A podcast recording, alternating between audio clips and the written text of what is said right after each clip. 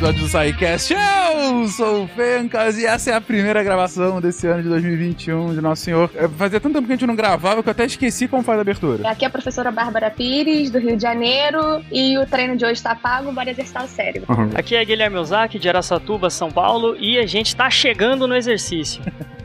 Aqui é o Lucão, de Conselheiro Lafayette, e hoje a gente vai entender que Bahia de Mielina não é aquilo que você faz quando a calça tá comprida. Puta!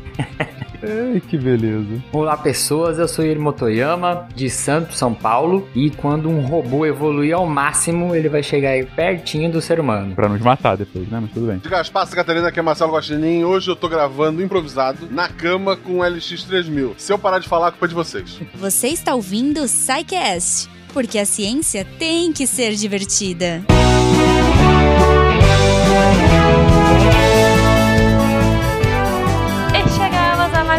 de recadinhos do SciCast. Eu sou a Jujuba e antes de ir pro episódio eu quero dar alguns recados importantes, então fiquem comigo. O primeiro deles é o Cambly, o nosso parceiro aqui de sempre, cara, um super apoiador do podcast. Espero que vocês mandem muito amor para eles, porque eles estão com a gente há um tempão já e, e isso é muito massa, cara. Eles acreditam muito no nosso trabalho e eles confiam muito que a gente vai passar a mensagem certa para vocês, que é óbvia, que eles são a plataforma mais legal de aprender inglês, gente. eles têm o jeito mais interessante que eu acho. E se você é ouvinte for lá e conhecer, também vai achar. Porque, cara, eles conectam você a um professor nativo de inglês. Você pode escolher por tema, por humor do professor. Se você pode escolher se você quer ser corrigido na hora, se você quer ser corrigido só no final. Você pode escolher uma pessoa que fala outras línguas também. Eu já conheci professores que sabem um pouco de português, por exemplo, para ajudar quem tá iniciando. Você pode escolher o país, enfim, o sotaque que você quer. E os professores são incríveis. Então, assim, se você quer conhecer um jeito novo de aprender inglês, é o Cambly, cara. C-A-M-B-L-Y.com. Entra lá, coloca o nosso código SciCast, faz a sua aulinha teste e se apaixona que nem eu. Porque é um método que, puxa vida, eu senti que meu inglês melhorou bastante depois que eu comecei. E eu senti uma liberdade de, tipo, poder falar sem ter vergonha, né? Tipo, tem essa parada, é só você e o professor. E os professores são tão legais que, cara, você perde essa, essa trava. Eu não sei se vocês têm isso, mas eu tinha muita trava, assim. Eu sei ler em inglês, eu assisto filme com legenda em inglês, é, mas falar com alguém, eu sei o que a pessoa tá falando comigo, mas como é que eu vou falar com ela? Que vergonha, o que, que ela vai. Ela vai me julgar. Não, cara, os professores são muito legais. E eu tenho certeza que vai ser uma experiência bacana para você. E você pode agendar o horário que você quiser, quantas vezes você quiser por semana, o que cabe dentro do seu orçamento. Cara, essa liberdade, para mim, não tem preço. Então, assim, Conheçam lá, entrem no site, usem o nosso código e depois venham me contar o que vocês acharam. Um outro recado muito importante que eu trago aqui hoje, gente, é uma organização social, olha só, que é a Sangue Amigo, olha só. Essa organização, através de tecnologia, ajuda pessoas e empresas a salvar vidas. Eles realizam campanhas de doação de sangue de forma organizada, com apoio para engajamento dos doadores e eles contam com um aplicativo. Olha só, isso é muito legal, cara. É, esse aplicativo ele é gratuito para todo mundo e agora, principalmente por conta da pandemia, eles estão pedindo que a gente divulgue essa causa, porque e que vocês ouvintes também vamos divulgar essa causa aí. Eles têm parceiros, para quem é daqui de São Paulo, tipo Santa Casa. Eles sempre tentam manter os bancos de sangue dos lugares, dos hospitais, em estoque. Então isso é muito importante, cara, muito importante. E eles estão para arrecadar fundos aí pro projeto, eles estão organizando uma rifa de um óculos VR, olha só, de um óculos de realidade virtual. Então se você tem interesse, acompanha eles aí nas redes sociais @sangueamigooficial e no site sangueamigo.org. E também estão na Play Store e na App Store, então você pode procurar aí. E, cara, dá uma ajuda, vamos, vamos ajudar essa causa e vamos fazer a diferença, né? Porque às vezes a gente acha que, ah, se eu falar falar, enfim, vai fazer diferença. Então vamos divulgar essa causa. Como o SciCast está fazendo aqui, espero que vocês ouvintes também façam, conheçam, divulguem, porque isso é muito importante, né? E assim, né? Só quem passou pela situação de precisar de doação para si ou para família sabe o quanto é isso importante, o quanto um banco de sangue abastecido é fundamental. Então vamos ajudar, gente. E outra coisa, se você gostou do tema desse episódio, fica até o final, porque lá no final vai ter um recadinho. Fenquinhas vai trazer um recadinho e uma novidade muito legal para você Fenquinhas e convidado. e você, eu tenho certeza que vocês vão gostar. E claro, lá no final tem a Deb, contando quais foram os textos da semana, daquele jeito Deb de ser, né? Então, é, hoje é um pedido mais que especial para vocês ficarem até o fim, porque vai valer muito a pena. E depois você vai me contar o que, que você achou. contato.sicast.com.br naquela intimidade ou arroba Portal Deviante no Twitter e no Instagram. Ah, lembrando que você sempre pode entrar no post do episódio e lá no finalzinho, na seção de comentários, e dizer o que, que você achou, o que, que você achou do episódio, da novidade, de tudo. Então eu espero que vocês tenham um ótimo final de semana e a gente se encontra semana que vem.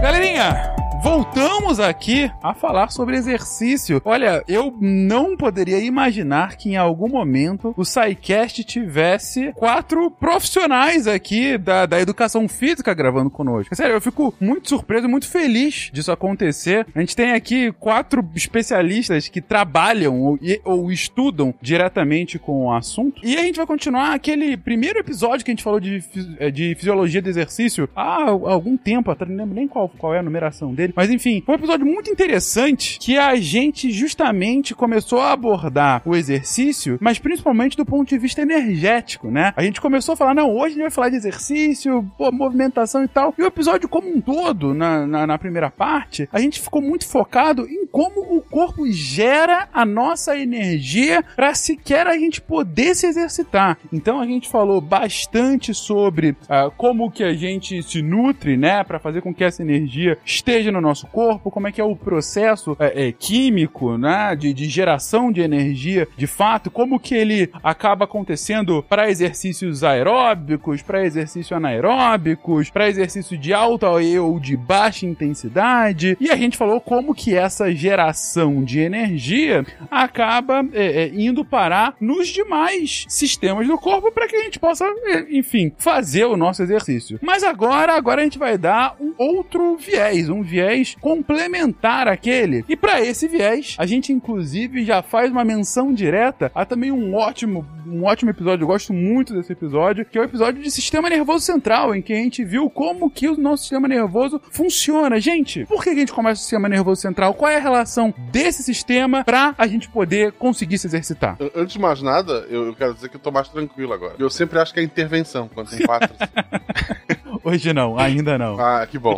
Então hoje vai ser tranquilo. Porque quando a gente vai pensar em controle motor, em aprendizagem motora, eu gosto de fazer uma analogia sempre com uma máquina, um robozinho. É, eu sempre brinco com meus alunos quando a gente tá em aula e eu falo assim, gente, o que, que vocês. Sabe aqueles robôs aspirador de pó, que é uma bolinha que fica no chão aspirando? Uhum. É. Aí eu falo assim, gente, o que, que vocês acham que para aquele robô ser melhor, o que, que ele precisaria? E aí todo mundo fala, em qualquer lugar que você perguntar, ah, se ele lavasse uma loucinha, seria bom, né? Aspirar no chão e lavar uma loucinha. Ah, beleza. E pra lavar uma loucinha, ele tinha que ter um braço. E pra ter um braço, ele tinha que saber mexer esse braço. E pra saber se mexer esse braço, se ele pegasse um copo e estourasse esse copo. Ah, mas aí ele tinha que ter algum sensor, né? Que pudesse pegar o copo e aplicar a pressão certa. E aí a gente vai vendo até chegar num ponto onde eles falam assim, poxa, ele precisaria ter uma central, ele precisaria ter uma memória, uma HD, alguma coisa que coordenasse todos os movimentos. Ele alcançar um copo, ele apertar o copo com a pressão correta para não cair do chão, ou para não estourar o copo na mão. Então, quando a gente vai falar de movimento, apesar de uma coisa muito corriqueira, né? A gente vê que existe um todo um planejamento muito complexo por trás, né? Uma coisa tão simples quanto andar, ela existe um mecanismo, né? Um esforço do sistema nervoso para poder coordenar todos aqueles movimentos e tudo aquilo que está acontecendo e transformar aqueles impulsos nervosos em movimento. Quando a gente coloca o. A gente pensa muito no sistema nervoso como aquela coisa, né? Do, do pensamento, até como é discutido lá no,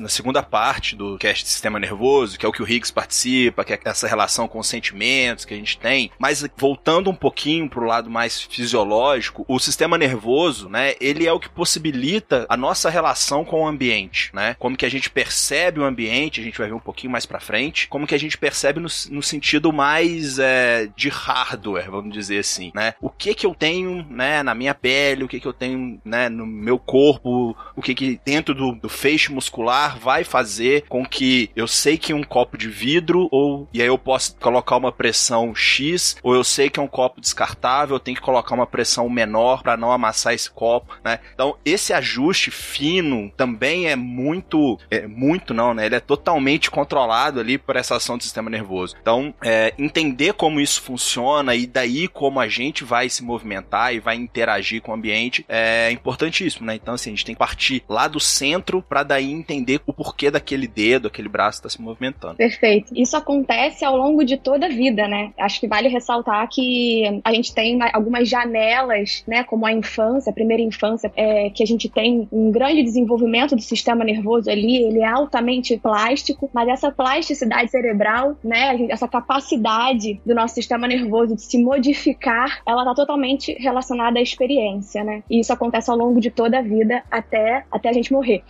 então, gente, vocês estão dizendo, claro, né, ante essa centralidade do nosso sistema nervoso, uh, ele tá aí justamente se conectando com todas as partes do corpo, né, e fazendo com que a gente possa bem funcionar, né, como um organismo. E aí comentou-se sobre a, a, a, a sua importância, sobre como que ele continua se desenvolvendo ao longo das diferentes etapas da nossa vida. Mas aqui para nossa, pro nosso episódio em específico, né, como que, que o, o sistema nervoso ele vai sequer é, possibilitar, né, uma movimentação, enfim, o exercício de fato, né, e os diferentes tipos de exercício, de carga e coisa do gênero. Bom, então, é, a gente precisa entender, né, o, o, sistema nervoso de, de maneira completa, assim. A gente faz algumas divisões, Fincas, para facilitar um pouco o estudo e o entendimento, tá? Mas, assim, acho que a gente, é, eu principalmente não gosto muito dessa visão reducionista que a gente tem de estudar os sistemas. A gente tem que procurar entender da maneira mais integrada possível e daí a gente vai depois fazendo, né, pensando detalhes e tudo mais. Mas o sistema nervoso, ele é dividido assim, de maneira funcional, né?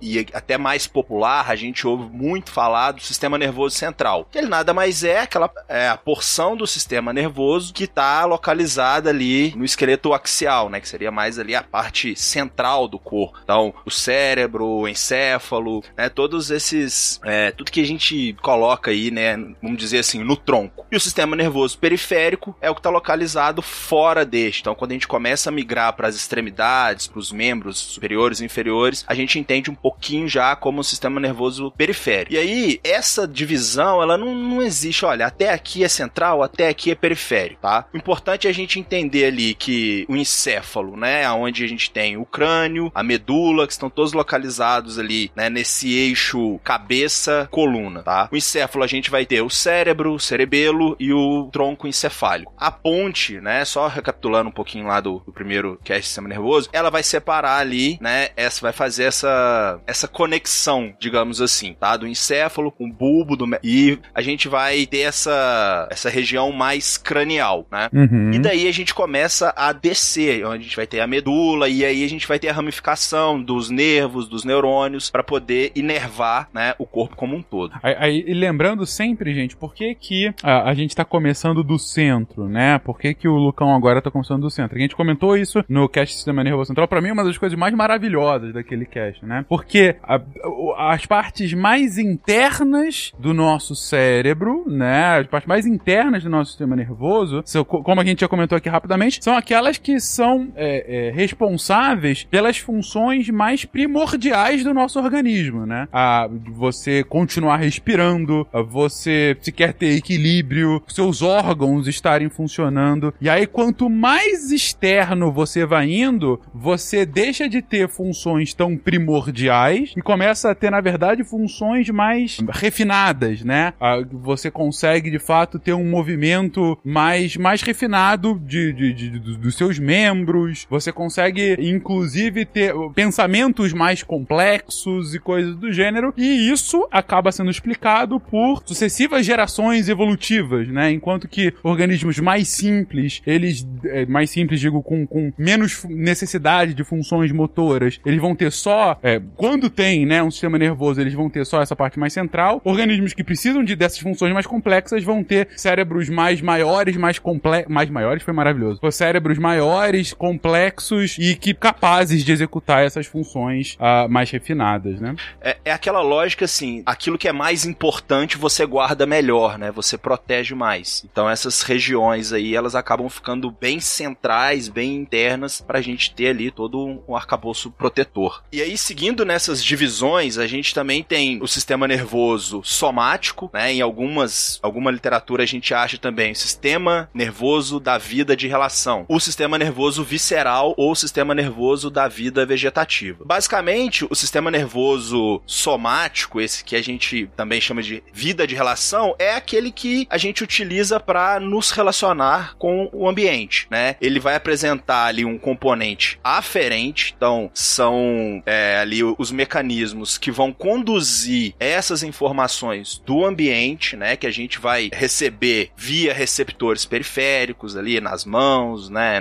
De alguma forma no tato, tudo que tá ali bem na, na periferia do corpo e vai informar ao centro, né? Ao sistema nervoso central o que que tá acontecendo. Pode ser que seja um ferimento, pode ser que seja, sei lá, você tá recebendo um carinho. E aí essa resposta ela vai voltar também, né, de acordo com a interpretação desse sinal. E aí você vai ter uma resposta de tirar a mão, de deixar a mão. Então, esse é a, a porção aí do sistema nervoso que, que vai fazer, vai ajudar essa interação, né?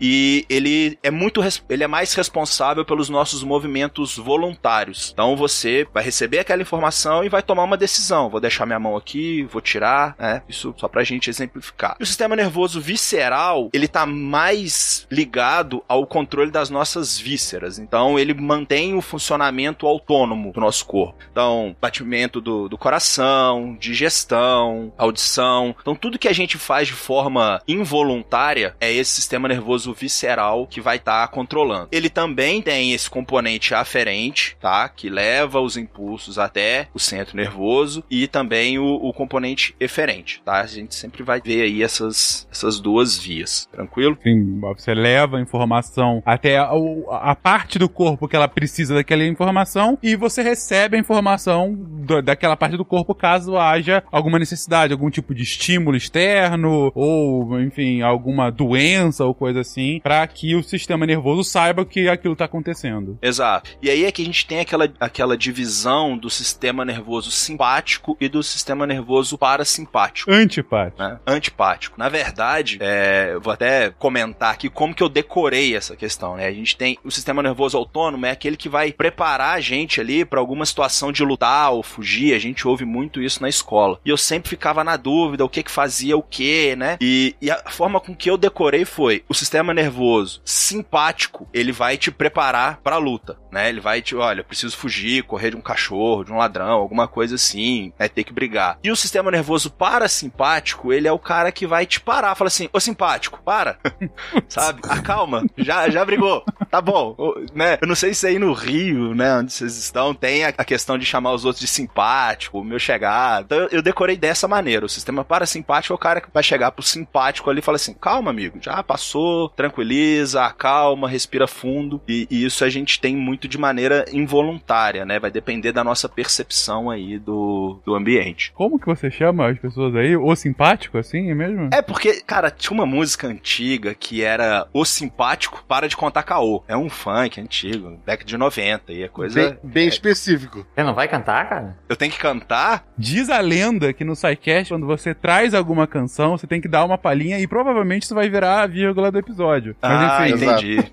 Então é o simpático, para de contar caô. O simpático, para de contar caô. E aí agora o editor. Ficou bom, vai, fica ficar vontade. Divirta-se, editor. Mas entendi, entendi. E isso te ajudou a decorar, bom. E aí eu decorei dessa maneira, assim, essa diferença, né? Dessa regulação. Quem que, que ativava e quem que desativava. Assim. Uma coisa interessante da gente pensar que quando a gente vai falar de controle motor de movimento, as pessoas às vezes imaginam os movimentos mais grosseiros, né? Que a gente faz. Ah, eu mexo minhas mãos, eu mexo minhas pernas, né? Mas a gente tem movimentos desde a sua pupila contrair ou dilatar quando você está no escuro, desde o movimento peristáltico, né? Quando você vai fazer digestão, igual o Lucão falou, que vai apertar, né? Ou todo o sistema trato gastrointestinal para empurrar seu alimento na direção certa. Isso tudo são movimentos também, são músculos, né? Só que são músculos que estão sendo controlados por sistemas diferentes. Então, quando a gente pega o sistema somático, que é o sistema que a gente tem controle, né? Esse sistema faz com que eu pegue minha garrafa garrafa, ou com que eu acenda e apague a luz do meu quarto. Só que quando eu apago a luz do meu quarto, a falta de luminosidade vai trabalhar outras regiões do sistema motor, que a gente vai nesse automático, né, que é esse sistema vegetativo, e vai relaxar os músculos que estão contraindo minha pupila, vai passar mais é, luz para dentro do meu olho. Então, os sistemas eles estão trabalhando de maneira sincronizada, só que uma parte a gente controla, ele é voluntário, ele é consciente, né, e uma parte ela é automática, involuntária, é, inconsciente. Ah, isso da pupila, enfim, é, é, é, muito divertido. Entre divertido e às vezes assustador se você fica reparando muito. Se você tiver, é. se você tiver o olho mais claro, ou se você tiver alguém que tem o olho claro próximo a você, é, agora durante a pandemia com devido distanciamento social, faz isso. É, deixa um, uma coisa mais escura ou deixa pede para você ou para pessoa para ficar muito tempo com, com o olho fechado, assim, bem fechado mesmo, para não vir nenhuma luminosidade e de repente abre assim e, e presta atenção. Bom, quando você você mesmo faz isso olhando no espelho, você não vai reparar porque você vai estar tá focando o olho na hora, né? Mas é, é, olhando da outra pessoa, você vê muito bem como que a, a íris da pessoa, ela, ela vai, ela tá toda aberta, e aí quando ela abre, ela vai meio que controlando, ela não, não, não fica, ela não estaciona na hora, ela vai meio que achando qual é a posição certa, meio que testando qual é a luminosidade suficiente para que ela, para que o olho consiga enxergar bem, né? Igual a máquina fotográfica, né? Como chama? Obturador da máquina, né? Que ele vai abrindo e fechando para passar a luz. Eu acho que é esse nome. Até encontrar aquele ponto de equilíbrio que ela quer isso. naquele momento, né? Exatamente. Exato. Muito legal isso. Ou você pode também pegar a lanterninha do seu celular, chegar aí no seu namorado, sua namorada e ficar passando na frente do. É, no simpático. E ficar passando assim, ó, na frente do olho dele. A gente vai ter o reflexo é. pupilar, né? Ela vai dilatar e contrair. Mas esteja pronto se fizer isso para que a outra pessoa entre no ou fuga ou luta. Exatamente, pode haver retaliação. É verdade. O simpático, para de contar caô. O simpático, para de contar caô. Então tá, tá bastante claro a questão é, de, de como que é, esses movimentos podem ser, então, voluntários, podem ser involuntários, uh, e toda a comunicação que é feita desde a, a, a localidade uh, no, no cérebro, né? Enfim, na sua cabeça, uh, e a comunicação pro restante do corpo.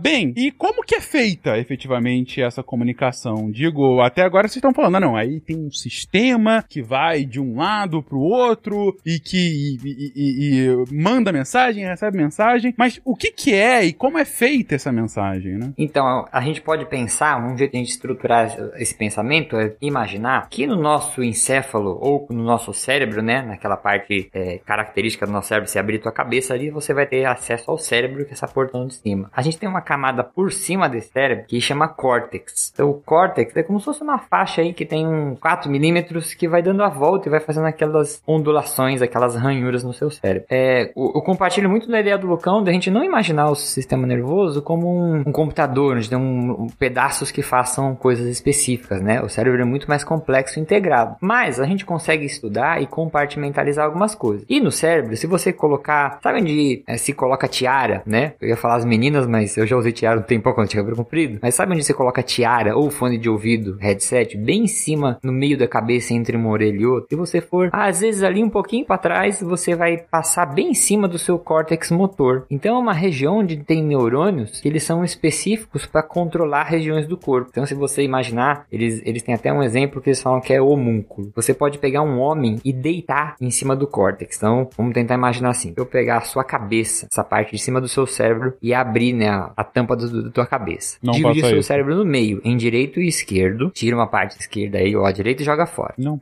Agora eu vou dividir o seu cérebro entre frente e trás. Então vou fazer um corte assim, tipo uma guilhotina, descendo de cima para baixo. Eu tô começando a ficar com medo de você, mas vamos lá. Não, tranquilo. É só a imaginação. Imaginação fluindo. Se você imaginar um homem deitado, onde o pezinho dele vai ficar bem ali entranhado no meio da nossa cabeça, bem do topo da cabeça aqui no cocorô, e um homem que vai se deitando na direção da nossa orelha, a gente vai pegando e vai passando todas as áreas do cérebro. Então, por exemplo, essa parte bem de cima do nosso cocoroto aqui, a gente vai pegar o joelho, a perna, o quadril, aí vai imaginando o homem deitando na direção da sua orelha. A gente vai pegando o córtex ali e se for descendo, a gente pega braço, cotovelo, antebraço, pulso, e for deitando mais para pertinho da orelha. Né?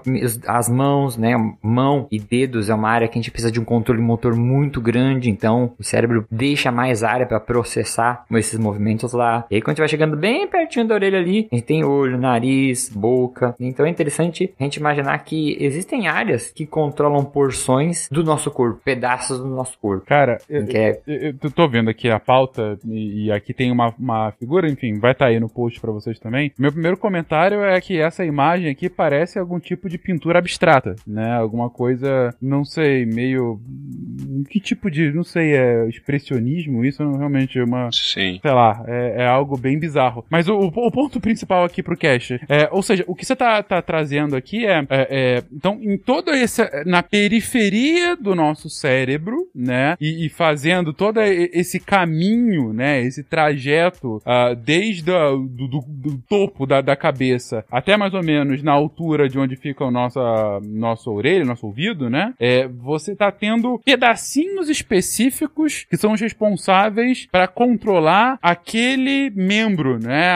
Ou, ou aquela parte do nosso corpo, é isso. Isso, isso. Então, se nesse momento eu tô fazendo um joinha, eu sei que esse joinha tá vindo de uma parte mais ou menos a 45 graus aqui do meu cérebro. Isso. Exatamente. Entendi. Se você fosse colocar um, um aparelho de fazer eletroencefalografia, né, que ele vai medir atividade, e, e justamente se você fizesse um joinha, a gente ia ver acender essa parte, essa parte que coordenaria os impulsos nervosos que vão para sua mão, para fazer você fechar uns, né, quatro dedos e apontar um dedo para cima, por exemplo. Entendi. E, e é por isso que naqueles acidentes bizarros tem perfuração do cérebro, do crânio do cérebro, alguma coisa. Dependendo de quan, onde que entra esse, esse, enfim, o que tá perfurando, vai, pode ter um, um efeito bem específico para uma parte do corpo diferente, né? E aqui eu tô entendendo que é uma angulação bem pequena, inclusive, né? Digo, se for a 45 graus, talvez eu não tenha mais, ou eu tenha dificuldade no movimento da mão, mas se for a, a 60, aí talvez já é uma dificuldade no cotovelo. Sim, sim. Exatamente. Mas aí que tá a, a plasticidade que a Bárbara falou, né? Às vezes pode ter algumas lesões, outras áreas do cérebro adjacentes podem pegar emprestado e falar assim, não, deixa que eu controlo agora e o cérebro ainda consegue se reorganizar. Aí o Guilherme da Físio aí pode até ajudar mais e você pode treinar o cérebro e, e fazer hackear ele para outras áreas tomarem conta dessa área que foi perdida e a pessoa recuperar alguma parte e boa parte dos movimentos, né? É, isso, isso acontece bastante, né, no nosso cérebro. A gente tem essa capacidade de plasticidade que ela é muito utilizada, né, porque quando a gente perde, tem que lembrar que o nosso encéfalo, né, nosso sistema nervoso, ele não tem reparação, né. Então a gente, aqueles neurônios que você perdeu, ele não vai se regenerar. Então você vai ter que conviver sem aqueles neurônios. Mas o nosso cérebro ele consegue, né, ele tem uma capacidade é, de se adaptar muito grande é, pela plasticidade. Então os neurônios adjacentes eles conseguem assumir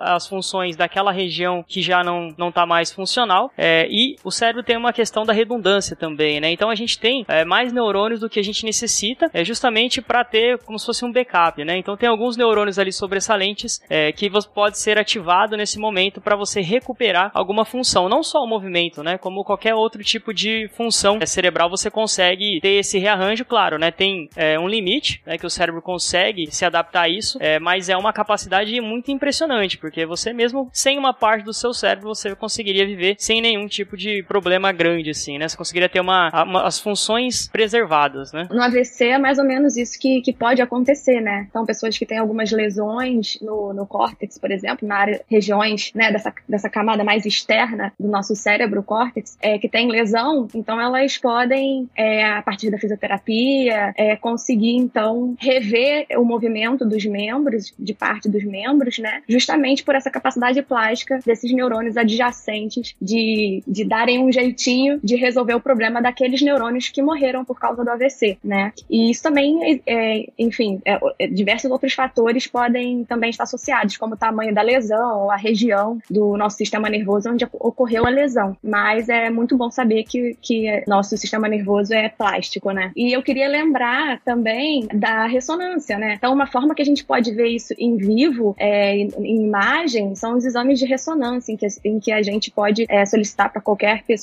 dentro de uma máquina de ressonância, se estiver fazendo uma ressonância funcional, por exemplo, de mexer o membro e a gente vai ver lá a região motora é, relacionada, né, àquele membro ativada, aquela região que está associada a aquelas qualquer uma das regiões é, ponto a ponto do nosso corpo. E isso não acontece só no córtex motor, né? A gente também tem esse homúnculo um pouquinho diferente também no córtex somatosensorial. É, então é bem interessante isso também, saber dessa, é, ter em mente né, a integração sensório-motora que é preciso acontecer para que os nossos movimentos ocorram de forma perfeita como são. Eu, eu só não entendi esse outro homúnculo, Bárbara. Ele, ele liga o que? O que? Existe o, o sistema somatosensorial, então o, é, ao lado, bem ao lado do córtex motor, é, a gente tem o, uma área exatamente parecida como foi descrita, né, que não é mais motora, que é sensorial, ou seja, ela não, ela não vai mais é, estar relacionada ao movimento, mas sim à percepção de algo. Então, se você estiver parado, com a sua mão parada, eu pegar um pincel e fizer uma e passar o pincel nos seus dedos, é a área lá do, do, do nosso córtex que vai ser estimulada, que vai ser ativada, é a área do seu dedo sensorial e não motora. Mas você pode levar um susto e de repente mexer sua mão. Aí nesse momento teve uma integração sensório-motora e você tomou uma decisão de mover a mão. Nesse momento seu córtex motor é ativado. Então esse homúnculo ele não é só motor, ele é sensório-motor, né? E tem várias regiões aí que tem essas representações de partes, todas as partes do corpo. Ah, perfeito, muito bom. E, e também nesse, nesse outro homúnculo, que é um nome muito bom, há de se dizer. Então é, se eu sinto a minha mão tocando alguma coisa, é ativado nesse homúnculo mais ou menos a 45 graus. Mas se for o meu cotovelo, é mais ou menos a 60 graus. Então bem próximo, né? E, e aí- Exatamente. ah, perfeito. E dá pra você fazer isso de forma artificial? Digo, ah, se, por exemplo, voltando ao, ao Yuri e seu experimento científico bizarro de ir tirando o cérebro da pessoa. Aí você pega alguém e, e aí abre a cabeça dela. Aí você artificialmente toca naquela região. Ela vai, por exemplo, ela toca 45 graus naquele homúnculo. Essa pessoa vai sentir como se o dedo dela estivesse encostando em alguma coisa? Ou vai sentir alguma coisa no dedo? Maravilhosa pergunta. É, então,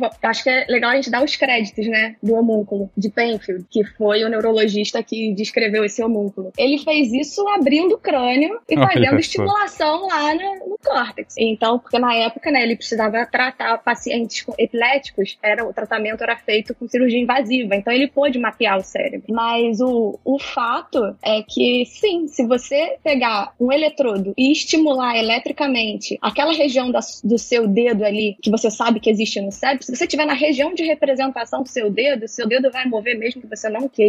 E isso é, é sensacional. Ao mesmo tempo, se você estiver lá no córtex sensorial, que é aquela areazinha que tá do ladinho do motor, e você tiver com a mão parada, e você inserir um eletrodo lá para registrar algum sinal do, daquela, daqueles neurônios daquela região, e passar o pincelzinho no dedo, como eu falei, você vai ver o disparo dos neurônios lá daquela região, que é basicamente um chiado. Você ligar um rádio, você vai ver um chiado, que é o que a gente vai provavelmente vai falar mais à frente, que é o do famoso potencial de ação. Aquele chiadinho do tipo, é, tá aqui, essa aqui é a região de representação desse dedo, seu sistema nervoso, especialmente no, no, no córtex, né? Então, é sensacional. Penfield é o cara. Ô simpático, para de contar caô. Ô simpático, para de contar caô. E uma coisa interessante, Fencas, que você, a gente pode até ir numa discussão filosófica que assim, não é a sua mão que sente dor quando você pega um caco de vidro, né? Você sente dor dentro, né? Ou você sente dor, ou você sente o caco te cortando em uma região específica, lá a 60 graus, 45 graus do seu córtex sensorial, por exemplo, né? Que você sentiu que você pegou alguma coisa tanto que existe aquele problema de dor fantasma, né? Tem pessoas que têm um membro amputado e continuam sentindo dor naquele membro que não existe mais. Porque a dor, né? A sensação, ou tem gente que sente cócega, tem gente que sente coceira na mão que não tem, né? Essa sensação tá no cérebro. Se estimular aquela área, der um problema, um piripá, que ela começar a estimular eletricamente, a pessoa vai sentir coceira na mão que não tem, né? Isso é uma coisa muito interessante. Caramba, gente. E, bom, ah, agora então eu vou extrapolar. É, é possível, por exemplo, se alguém tiver, sei lá, hum, algum tipo de, de câncer no cérebro ou coisa assim, ficar. E aí, aí tem. Pode ser câncer, ou algum tipo de inchaço que seja, fica sempre estimulando, e aí a pessoa vai ficar o tempo todo sentindo naquela parte do corpo que, sei lá, tá doendo ou que tá incomodando de alguma forma por conta dessa, dessa, dessa ferida, desse, enfim, de- dessa doença no cérebro? Bom, eu não conheço nenhum estudo, assim, eu não li nenhum estudo sobre isso, mas eu acho que a gente pode fazer um paralelo com a ideia ideia do, do membro fantasma, ou dor fantasma, né? Porque a pessoa que sofreu uma amputação e, e sente o membro, né? Aquele membro não existe mais. Sente vividamente o membro como se ele ainda não existisse. Algumas pessoas relatam que aquele membro, ele, ele aparece de vez em quando, mas outras pessoas, eles sentem o tempo todo, todo o tempo, o tempo todo, o membro. E é por quê? Porque ainda existe a representação dele lá no, no córtex, lá no sistema nervoso, mesmo ele não existindo. Então, eu não, não conheço nenhum trabalho assim é, com relação a tumor específico, mas é, isso também não acontece só com membros da periferia, não. Então, tem relatos de mama, relatos de membros internos, pessoas que sentiram quando tiraram, é, continuaram sentindo órgãos internos depois que tiraram. Caramba. Então, isso tudo porque a gente tem toda a representação, é, regiões do, né, do nosso sistema nervoso que representam esses órgãos. E aí aquela é, é aquela que aí a gente retoma na ideia da plasticidade, né? Que a plasticidade ela pode ser benéfica, né, do ponto de vista de ser positiva para a pessoa, mas ela também o nosso todo o corpo plástico ele é muito vulnerável e a gente pode acabar desenvolvendo também situações no qual a plasticidade ela não é benéfica, ela é, é mal adaptativa, que ou né, tem uma adaptação que é negativa, que é o caso da dor fantasma. Então, é, teve a amputação, a pessoa continua sentindo membro e depois continua sentindo dor. Por quê? Porque acabou não tendo uma plasticidade que, que foi tão positiva para ela, né? Porque sentir dor não é, não é bom. É, então, tem isso também, né? Dor em membro fantasma, eu sempre lembro, talvez vocês já tenham visto também aquele episódio de House que ele trata isso. Vocês, vocês já viram? Uhum, uhum. Que o cara tem, Sim, um, sim. né? Que, que, que ele coloca um espelho, né? Pra, pra tentar curar o cara. É, é bem interessante, né? Ainda que a gente saiba que House, na verdade, até membro fantasma é lupus. É. Verdade. Mas, cara, não, cérebro, eu sempre fico fascinado quando a gente entra aqui, porque realmente é um negócio muito, muito interessante. Mas o- vocês estavam comentando desses homúnculos justamente porque eu tinha perguntado sobre a questão da comunicação, né? Sobre a comunicação, é, onde que, enfim, a- vai a mensagem, né? Desde o cérebro até as partes do corpo. Então tá muito claro que você tem pedaços específicos do cérebro, em geral naquelas posições, mas que podem ser mutáveis, né? Que podem ser de alguma forma moldáveis caso haja algum tipo de problema, ante essa é, quase sempre benéfica plasticidade do cérebro. Ah, mas, mas como que a comunicação é feita efetivamente? Ou seja, vocês falaram, ah, então a, a, a Bárbara colocou, ah, eu colocar um pincelzinho no seu dedo, aí vai estar lá no, a 45 graus do homúnculo da sensação, vai estar lá ativando porque, olha, alguma coisa tá fazendo coxinha no seu dedo. Mas como que ele sabe disso? Não é por magia. Há algum tipo de. ah, ah, qual, é o processo, né, Pra chegar até essa partezinha do cérebro? Depois disso tudo que a gente falou, de plasticidade, do cérebro reaprender caminhos, né, Pra compensar lesões, o ouvinte agora, quando o tio dele chegar e falar assim, você sabia que a gente só usa 8% do nosso cérebro e o Einstein usava 11, sabe? É, é um mito que cai, assim, a gente precisa do nosso cérebro inteiro, é por isso que ele é grande, por isso que ele é pesado, né? Então, assim, cada região, ela tá relacionada com alguma função que a gente vai precisar desempenhar, alguma sensação que a gente precisa entender pra nos relacionar com o ambiente, né? Então, assim, a gente não tem esse cérebro desse tamanho à toa. É, talvez esse tio use 8%. Pode ser também. É verdade. Não, vocês falaram aí que a gente tem um backup, e se a gente fizer algum tipo de overclock no cérebro e usar, inclusive, o backup de uma vez? Será que não dá? Mentira, gente, não dá. É, mas, mas sim, posto isso, comunicação. Se a gente for imaginar, agora vamos pegar lá no seu dedo, tem uma pontinha de neurônio. Agora a gente tem que pegar e dar um zoom a nível celular. Sistema nervoso, ele. E aí, se vocês forem ouvir o podcast Sistema Nervoso de novo, isso aí tá bem explicadinho, né? Mas vou tentar amarrar com, com isso que o Fencas falou. Você der um zoom e chegar no neurônio, a gente tem na pontinha do dedo neurônios sensoriais que são sensíveis a várias coisas. A pressão, né? Vários tipos de pressão, a temperatura. Quando alguém passa um pincel na ponta do meu dedo e eu me assusto, por exemplo, achando que é uma aranha. Vamos lá. Aí o cara passou um pincelzinho na ponta do meu dedo e eu tô distraído. Esses neurônios, na hora que o pincel estimulou esses neurônios que são estimulados por estímulos mecânicos, né? A pressão do pincel, por mais leve seja, ela vai estimular mecanicamente esses sensores que eles vão mandar uma informação. Como que os neurônios conversam uns com os outros? Eles vão mandando potenciais de ação, eles vão mandando é, pulsos elétricos, né, que é o que a gente chama. Então, esse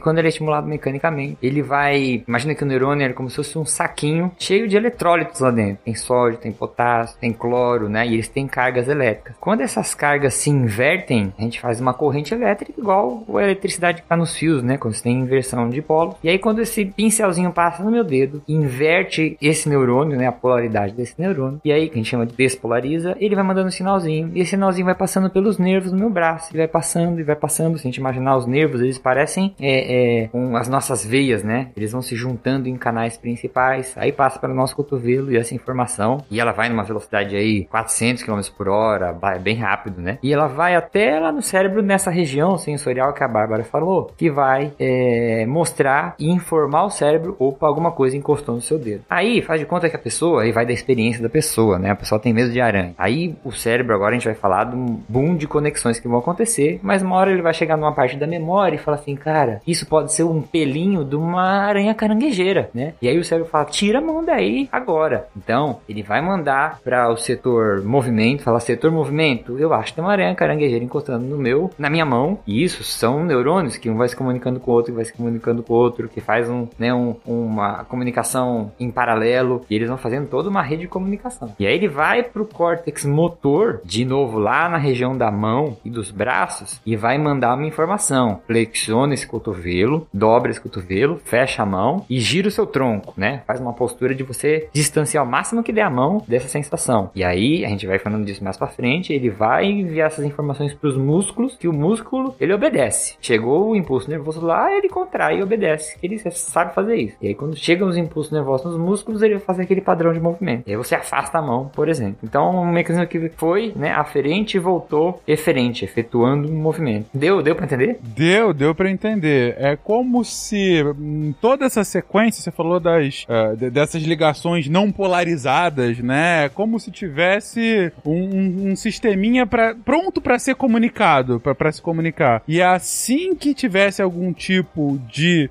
de sensação, algum tipo de uh, gatilho. de estímulo, gatilho, perfeito. Uh, eles se comunicam e vão quase que instantaneamente em cadeia até aquela parte específica do cérebro. E aí, nessa parte específica, ele dá a ordem de como melhor reagir. Aí você até já colocou aí, ah, uh, ao invés do, da, de ser a, a, o pincelzinho, pode ser uma caranguejeira. É melhor você tirar daí logo, né? Porque senão você pode ter um problema. E isso, então, já vai a comunicação dessa parte pro cérebro pra, é, na, no caso seria pra, pra parte próxima no corpo, né? Mas agora não mais para aquelas células que sentiram, e sim para células musculares para que você tire seu dedo e para que você tire sua mão como um todo, né? E aí, ou seja, como você disse, você tem a coleta de informação e depois a informação volta para aquela mesma parte como uma resposta àquele estímulo. É isso aí. Exatamente. Nosso corpo não tá pra brincadeira, não. É um negócio bem feito.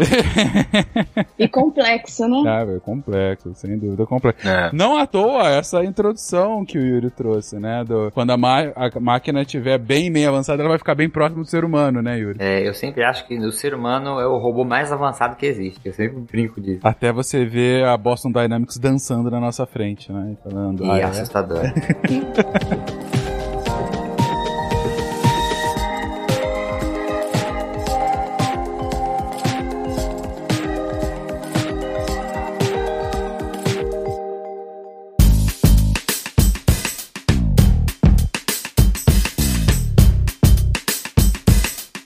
então já falamos sobre uh, bom, o sistema nervoso conceitualmente, do como ele funciona, a, essa, a lógica do interno do externo, lógica de comunicação indo e voltando, como que é feita essa comunicação uh, para as extremidades para todo o restante do corpo, todo o fluxo, onde que essa comunicação é processada, né, é, é, em cada uma das regiões, principalmente nessas regiões mais periféricas do cérebro, e esse famoso homúnculo. E aí, gente, juntando tudo isso, como que a gente consegue definir, bom, o exercício em si, né? Como a gente consegue. a- a- agora, você já trouxe aí a ligação da sensação para a ligação do movimento, né? E é essa lógica o tempo todo, então, a gente é o cérebro comunicando as partes corretas do corpo para fazer aquele movimento correto e sentindo o, o- as sensações do, do meio enquanto o movimento vai sendo feito? É, então, Fencas, acho interessante também a gente falar que, assim, nem tudo que a gente sente vai até o cérebro e volta e responde em forma de movimento, né? É, a gente tem os reflexos. Então, são algumas interações que a gente percebe com o ambiente e que a gente já, já sabe, né, vamos dizer assim, que o que a gente precisa fazer, né? A gente tem reflexos na palma da mão, a gente tem reflexos na sola do pé, né? É muito comum é o que a gente chama de arco reflexo, tá? Então, que é um movimento muitas das vezes, ah, muitas das vezes não, é um movimento involuntário, né? Ele vai acontecer por algum estímulo, então vamos pensar aí que a- a, né, o exemplo da aranha não é uma vamos mudar aí. O guaxinim, eu acho que, se não me engano, no, no, no cast de Sistema Nervoso era o, o Guaxa pisando no Lego. Ah, verdade, verdade. Pisar no Lego é perfeito. Pisar no Lego é perfeito. É, é tara, cara. É, é. Bom, isso aí é coisa do Higgs também, vocês resolvam lá com ele. e tal.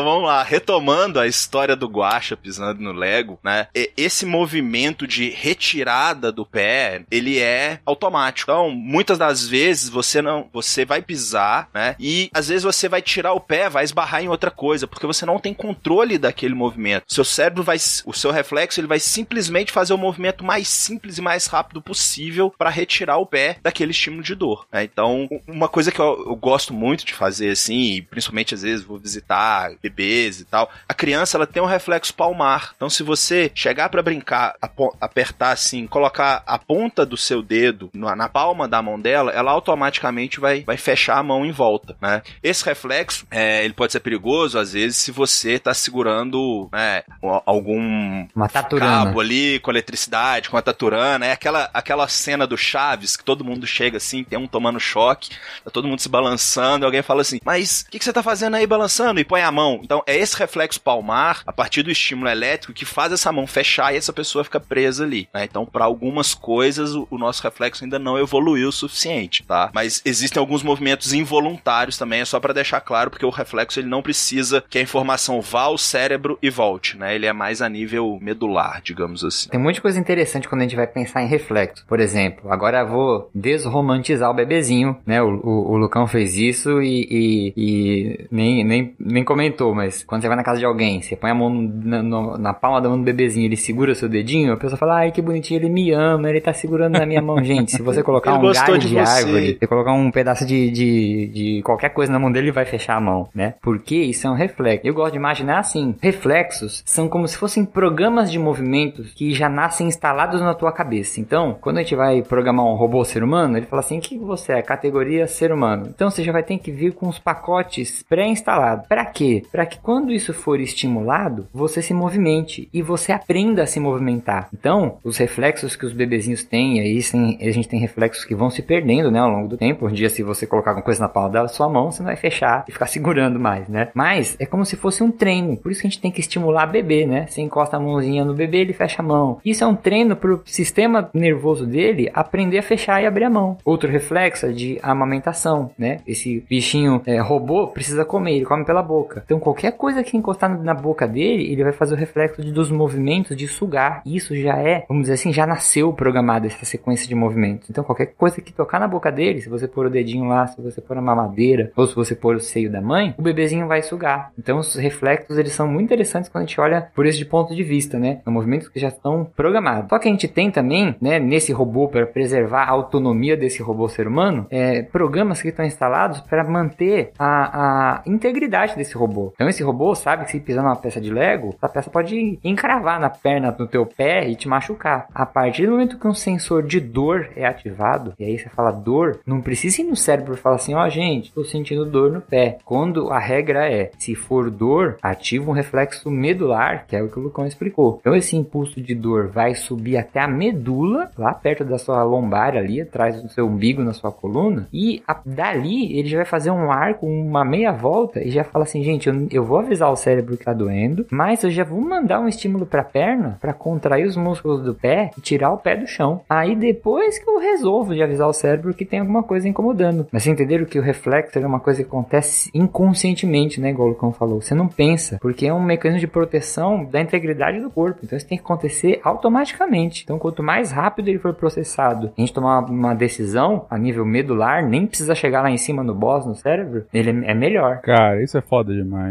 Isso é foda É. demais. Porque eu consigo até imaginar, ah, a partir de um processo evolutivo, a necessidade disso, né? É o que você tá colocando aí, né? Olha, pode dar algum problema no seu corpo. Se você. Pode ser que esse Lego te machuque realmente se você não, não tirar a- o pé rápido, Guaxinim. Pode ser que ele entre na sua pele. Então, é, é, é, ao longo do tempo e ao longo das gerações, claro, você tem um atalho pra avisar que, olha, vai sentir dor. Depois eu aviso que você vai sentir dor, mas antes disso, tira. Pra não sentir Uhum. mais dor ainda, né? Cara, isso é fantástico. Exato. Isso é, pô, muito maneiro. Imagina como que a seleção natural não se aproveitou disso, né? Para eliminar né, organismos que não tinham isso bem desenvolvido. Pisava no Lego e não andava mais. Pisava no, no Lego das cavernas, né? É, eu não sei se tinha muito Lego na natureza nesse tempo.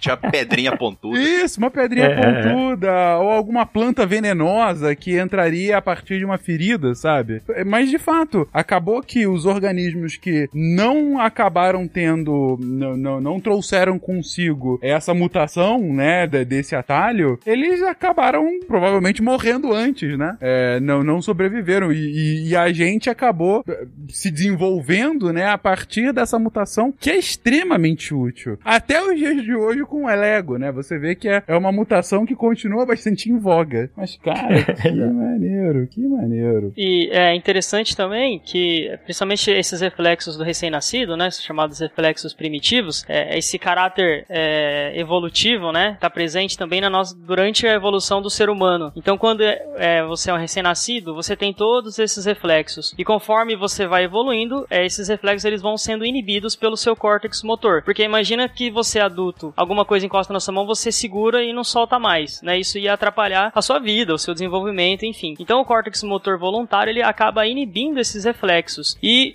pessoas que têm algum problema no córtex motor, algum problema na medula, é, a nível central, né? A nível do sistema nervoso central, houve por alguma, alguma razão interrompeu esse sinal do córtex motor, esses reflexos primitivos eles retornam. né? Então, é, principalmente no pé, é bastante conhecido, né? O reflexo de Babinski, né? Quando você raspa alguma coisa na sola do pé né, do indivíduo. No indivíduo normal, é, a, a resposta é uma flexão dos dedos do pé. Se o paciente é uma- tem uma lesão medular, teve um AVC, alguma questão, algum, alguma patologia que gerou essa, essa interrupção desse sinal, é, o reflexo primitivo ele retorna. Então ele responde com uma extensão de dedos. Se você fizer isso num recém-nascido, você vai ver o mesmo padrão de resposta. Então significa o quê? Não é que esse reflexo ele retornou, é que durante a evolução ele é inibido. né? Então, como você já consegue se movimentar voluntariamente, o seu organismo entende que esses reflexos aqui que são para sua defesa, para sua proteção, eles não são tão mais necessários. Então, o seu córtex voluntário ele inibe esses, esses impulsos, não deixam que esses reflexos aconteçam. Mas, caso mesmo depois de adulto, né, idoso, você tenha algum problema nesse, nesse sistema, esses reflexos voltam a aparecer para justamente né, ter essa, essa proteção do seu organismo contra qualquer outra coisa, né? A gente vê também bastante em bebê, né? O bebê puxa o próprio cabelo às vezes, né? Então o cabelo bate na mão, ele segura e começa a puxar. né? Então, assim, é, é conforme a- o ser humano vai evoluindo,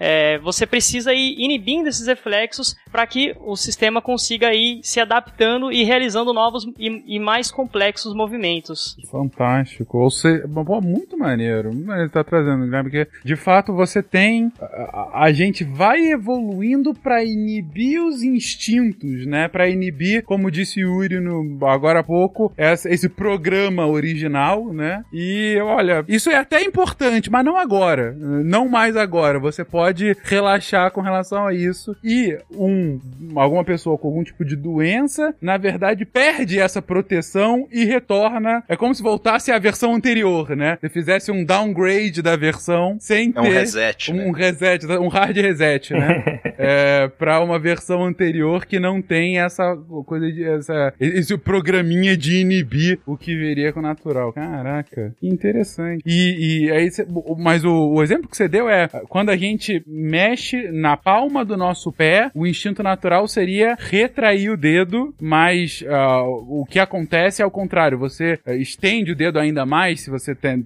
tem esse, esse problema, ou, ou, o próprio bebê, é isso? Isso, ele responde com uma extensão de dedos, né? Que é, é um padrão, é um padrão é, patológico se for numa, numa, pessoa, num indivíduo adulto, mas no recém-nascido é comum, é normal. É, acontece isso até o sistema nervoso dele se desenvolver. É, esse é um reflexo que, assim, só seria interessante se tivesse quem tem, né, um recém-nascido, dá para testar. Em pessoas saudáveis vai ficar mais difícil, né? É, acaba não tendo a resposta mais adequada ali. Mas é, é, um, é um estímulo bastante interessante, né? Lembrando que sempre o reflexo ele é uma resposta automática. Então, não importa quantas vezes você faça aquilo, a resposta vai ser sempre a mesma. Né? Então, se você colocar alguma coisa na mão do bebê, ele vai segurar. Né? Quantas vezes for, você coloca ele segura. Né? Não é um, ele não tem uma modulação, ele não tem uma, um controle, ele é uma resposta automática. Né? Aconteceu isso, a resposta é essa. Né? Não chega nem ao seu cérebro, né? chega depois essa informação ao seu cérebro. Então, o corpo se resolvendo ali naquela região mesmo para resolver os problemas. Ele não te ama mais por conta disso, né? Os pais agora ficam tristes. É, não, e assim, e caso tu teste essas coisas em casa e dê resultados diferentes, é, te acalma, tá? É só, são só exemplos, qualquer coisa procura um médico. não vai pro Google. É, não vai pro Google. É, não vai pro Google. exatamente. É, que deve ter gente agora raspando o pé no transporte público, né? Tirando tênis à meia, é, raspando exatamente. Ou os pais que estão ouvindo isso com seus filhos, né? Vem cá, filhinho, vem cá, deixa eu fazer um experimento aqui no seu pé. Deixa eu ver um negócio. É. Pedindo pra sua simpática fazer carinho no seu pé. Isso, faz uma cosquinha. Aí que ela fica para simpática mesmo. Tu tá de sacanagem comigo, né? E é isso agora que o ouvinte sabe o que é um reflexo, né? Ele entende que quando o narrador fala que o goleiro fez uma defesa no reflexo, ele tá falando uma bobagem. Porque o, o reflexo do goleiro, na verdade, é algo extremamente treinado para que ele e faça... voluntário. E voluntário, né? exatamente. Ele treina muito para voluntariamente fazer isso o mais rápido possível, né? É, o que a gente fala é que ele toma decisões, né? E toma a decisão de como ele vai se movimentar utilizando poucas pistas. Então ele vê alguma coisa muito perto acontecendo, ele já sabe o que ele vai fazer e ele desenvolve aquele padrão, né, da defesa ali, mas é voluntário, né? Ele é, é um, é um padrão motor que ele desenvolveu. Então pode xingar o goleiro. pode. pode xingar. Pode, gente, pode. De forma resumida, a gente pode chamar de tempo de reação. Exatamente. Que é treinável, né? Então, Sim. quanto mais você treina, menor vai ser aquele tempo de você reagir. E aí o bom goleiro é aquele que reage em menor tempo, porque ele dá, dá tempo dele chegar na bola. Eu ouvindo isso hoje, depois de ter ontem visto o meu São Paulo tomar 5 a 1 eu começo quase a chorar um pouco e peço para que a gente mude de assunto. simpaticão, aperta minha mão, mas veja a maldade na cara do vacilão. Então, ok, uh, entendemos aqui a questão do reflexo. E esse reflexo, ele vai ser importante para a prática uh, esportiva ou para a prática do exercício de alguma forma. Já viu que não é o caso de goleiro, mas enfim, é, ele se manifesta de alguma forma quando a gente está exercitando ou não? É, o reflexo ele é mais uma forma de você estudar o sistema nervoso, né? Quando a gente fala de parte esportiva, como são movimentos treinados, a gente arrisco dizer que a maior parte a gente vai falar sempre de tempo de reação, né? Entendi. Por exemplo, é, eu, eu, trabalho com treinamento para atletas de esportes, né, de esportes eletrônicos. A gente faz um teste de tempo de reação e às vezes reagem em 200, 300 milissegundos. O que significa? Ele viu alguma coisa na tela, aquilo foi pro cérebro dele, fez todo o trabalho lá, informou todas as áreas, chegou no córtex motor, falou: Ó, oh, você vai ter que apertar o botão A, e aí vai pro braço, isso, né? Chega lá no músculo do dedo, despolariza músculo, a, a membrana, né, da musculatura do dedo e ele aperta isso. Se você for parar pra ver quão fantástico é isso, o cara fazer isso, sei lá, em 200 milissegundos, ver alguma coisa e reagir isso de uma maneira tão rápida, né? Isso, essa velocidade que as coisas são processadas é uma coisa que eu acho muito fascinante também. Cara, eu tenho uma, um pequeno prazer que eu tenho, às vezes, para pegar no sono, é ficar vendo uh, batalha, é, é, partidas profissionais de StarCraft 2, né? É, gente, StarCraft é um jogo dificílimo de jogar em alto nível. É, para quem não conhece, é um, é um RPG real time, né? Um real time strategy, né? Que, que, que colocam. Ah, em que você tá lá comandando um exército, né? Você tá comandando várias unidades e tal. E quando você tá falando aí de alto nível, são pessoas que têm a média acima de 500 ações por minuto é, no teclado e no mouse. Se você Uhum. vê, assim, eu vejo já a partida, né? Ou seja, o que, que elas estão fazendo e tal. Mas você tiver algum, alguma vontade de ver um jogador, tipo, vendo o jogo na visão do jogador e vendo a mão dele e o teclado, é um negócio impressionante. Parece que vai queimar de tão rápido que ele tá mexendo. Parece que ele tá digitando um TCC, né? De tanto Ex- que ele digita. né? Cara, b- quisera eu digitar o TCC na velocidade que os caras jogam. Eu ia falar isso agora, eu não consigo digitar 500 Pô, é- toques é por impressionante. Não, e, e é- mas o meu ponto aqui, Yuri, é muito bem do que você havia colocado. Porque eles estão mexendo nessa velocidade. Tô falando, a média de 500. Tem pico aí de 600, 700 é, é, é, ações por minuto. E, e- mas o que eu tô pensando é a velocidade do cérebro pra processar tudo aquilo. Porque Exatamente. isso é ele se mexendo, mas aquilo tá, e tem um sentido. Eles não estão fazendo isso aleatoriamente, né? E é um negócio difícil que você tá lá. É uma estratégia, de fato. E você pensando na estratégia do seu adversário. Então, cara, é, é realmente. é, pô, pra quem desconsidera, né, esportes, a, a galera Ah, é. sim. Nossa, é, é um Sim. nível altíssimo. A- a- assim como esportistas ah, de esportes tradicionais, né? Claro, não o corpo como um todo. Aqui a gente tá falando basicamente, né, do, do É, cérebro. São, são performances diferentes. Sim, né? são, são outros tipos de, de, de, de, de exigências. Mas ainda assim, é um nível de exigência muito acima de um jogador médio, né? Então é, uma- é louvável, cara. E você tá trabalhando com isso agora, né, Yuri? Agora eu Não, tô. só, só lembrando que quem conhece StarCraft 2 é grupo de risco, né, gente? Vamos cuidar. Ah, não faça isso. é, não cara. faça isso, não me deixe mais triste. Mas, mas Yuri, cê- cê- é, eu vi uma postagem sua no Twitter. Você tá agora fazendo um trabalho específico pra esporte, é isso? De preparação psicomotora, é, pra atletas de esportes. Muito legal trabalhar com isso também. Mas, mas é o que? Quando você diz preparação psicomotora, não é só realmente pro cara tá, tá bem fisicamente, porque às vezes é até extenuante, o cara fica lá horas jogando, né? É de fato pra, pra melhoria desses, desses aí, entre aspas, reflexos deles, né? Isso, é, é bem isso que a gente tá falando. Eu tento dar treinamento pra fazer com que o cérebro dele tome decisões rápidas e transforme aquilo em movimentos rápidos, sabe? Então, o cara tem que fazer três comandos lá, ele tem que perceber a tela, né? Ele tem que ter desde os músculos treinados pra poder fazer aqueles movimentos rápidos até todo o sistema cognitivo para tomar aquelas decisões rápidas, né? O que o cara que tomar a decisão um, sem, um, um segundo, meio milésimo de segundo antes do outro, já era, né? Ele já ganhou a jogada, né? Coisa. E aí você vê o nível de profissionalismo, né, da galera agora, que realmente Ah, é, tem agora, toda uma é. equipe de preparação, né? Pra... E, e qual é o jogo? Você tem algum jogo específico ou é. São Ah, vários? a gente trabalha muito com League of Legends, trabalha muito com Counter-Strike, Rainbow Six, né? Hum, Um jogo diferente. StarCraft 2 não. StarCraft 2 não. Não, não, não, idosos não. Não Mas tem. Dota, né? Dota, eu não trabalho com Dota, mas Dota é desse, desse tempo aí também. Desse tempo, gente, tá rolando ainda StarCraft 2. Não é tão grande quanto isso, mas é muito Tá, legal. tá. tá? Em, algum, em algumas províncias na Coreia do Sul tem um pessoal que joga ainda.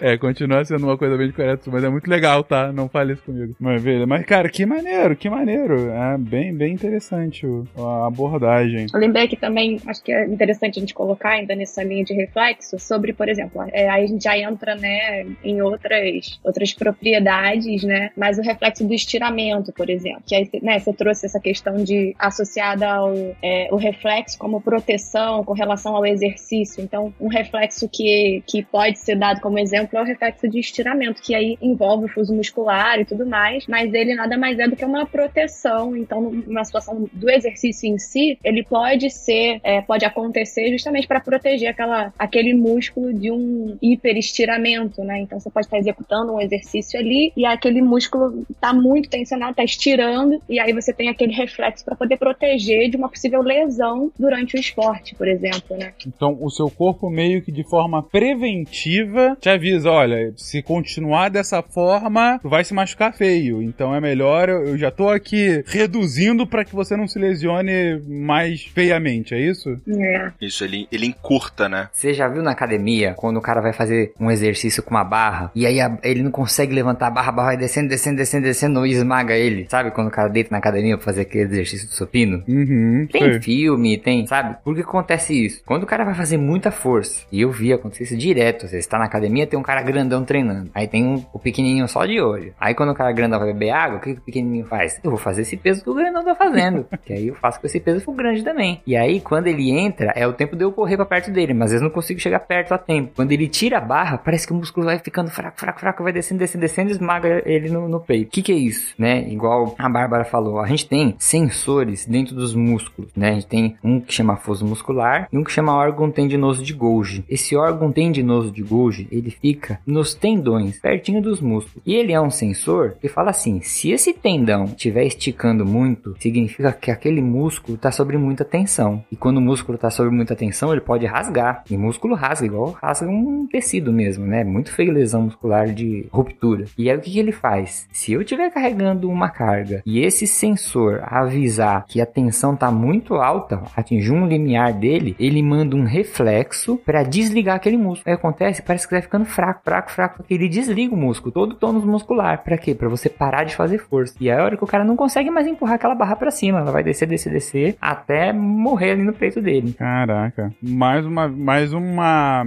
algum, um artifício de segurança do nosso corpo pra que a gente não se ferre ainda mais, né? Sim, sim. Isso. E isso, isso tudo ajuda a controlar e proteger os nossos movimentos, né? Sem dúvida, sem dúvida. E, e imagino que, mais uma vez, aquilo que a gente tinha colocado da evolução, quando estava falando de reflexo, né? Ah, que provavelmente ah, algum, algum organismo, enfim, alguma é, é, é, parente nosso sem algum tipo, sem esse tipo de proteção, deve ter rasgado muito músculo, né? Fazendo força excessiva e se ferrou por conta disso, né? Enquanto que a gente ficou bem mais seguro a partir disso e aí acabou passando a partir é, geração por geração. Caraca, nosso corpo é, é realmente inteligente, né, cara? Ele, ele tá nos protegendo para que a gente não morra da- de todas as formas possíveis. Sim, Exatamente. A Bárbara citou, né, o reflexo do estiramento, né? Aí, só uma observação. Ele é um reflexo que percebe o estiramento, tá? Só que esse reflexo, ele não vai estirar mais, ele vai contrair. Então ele falou, olha, daqui pra frente vai rasgar. Aí ele puxa. Aham.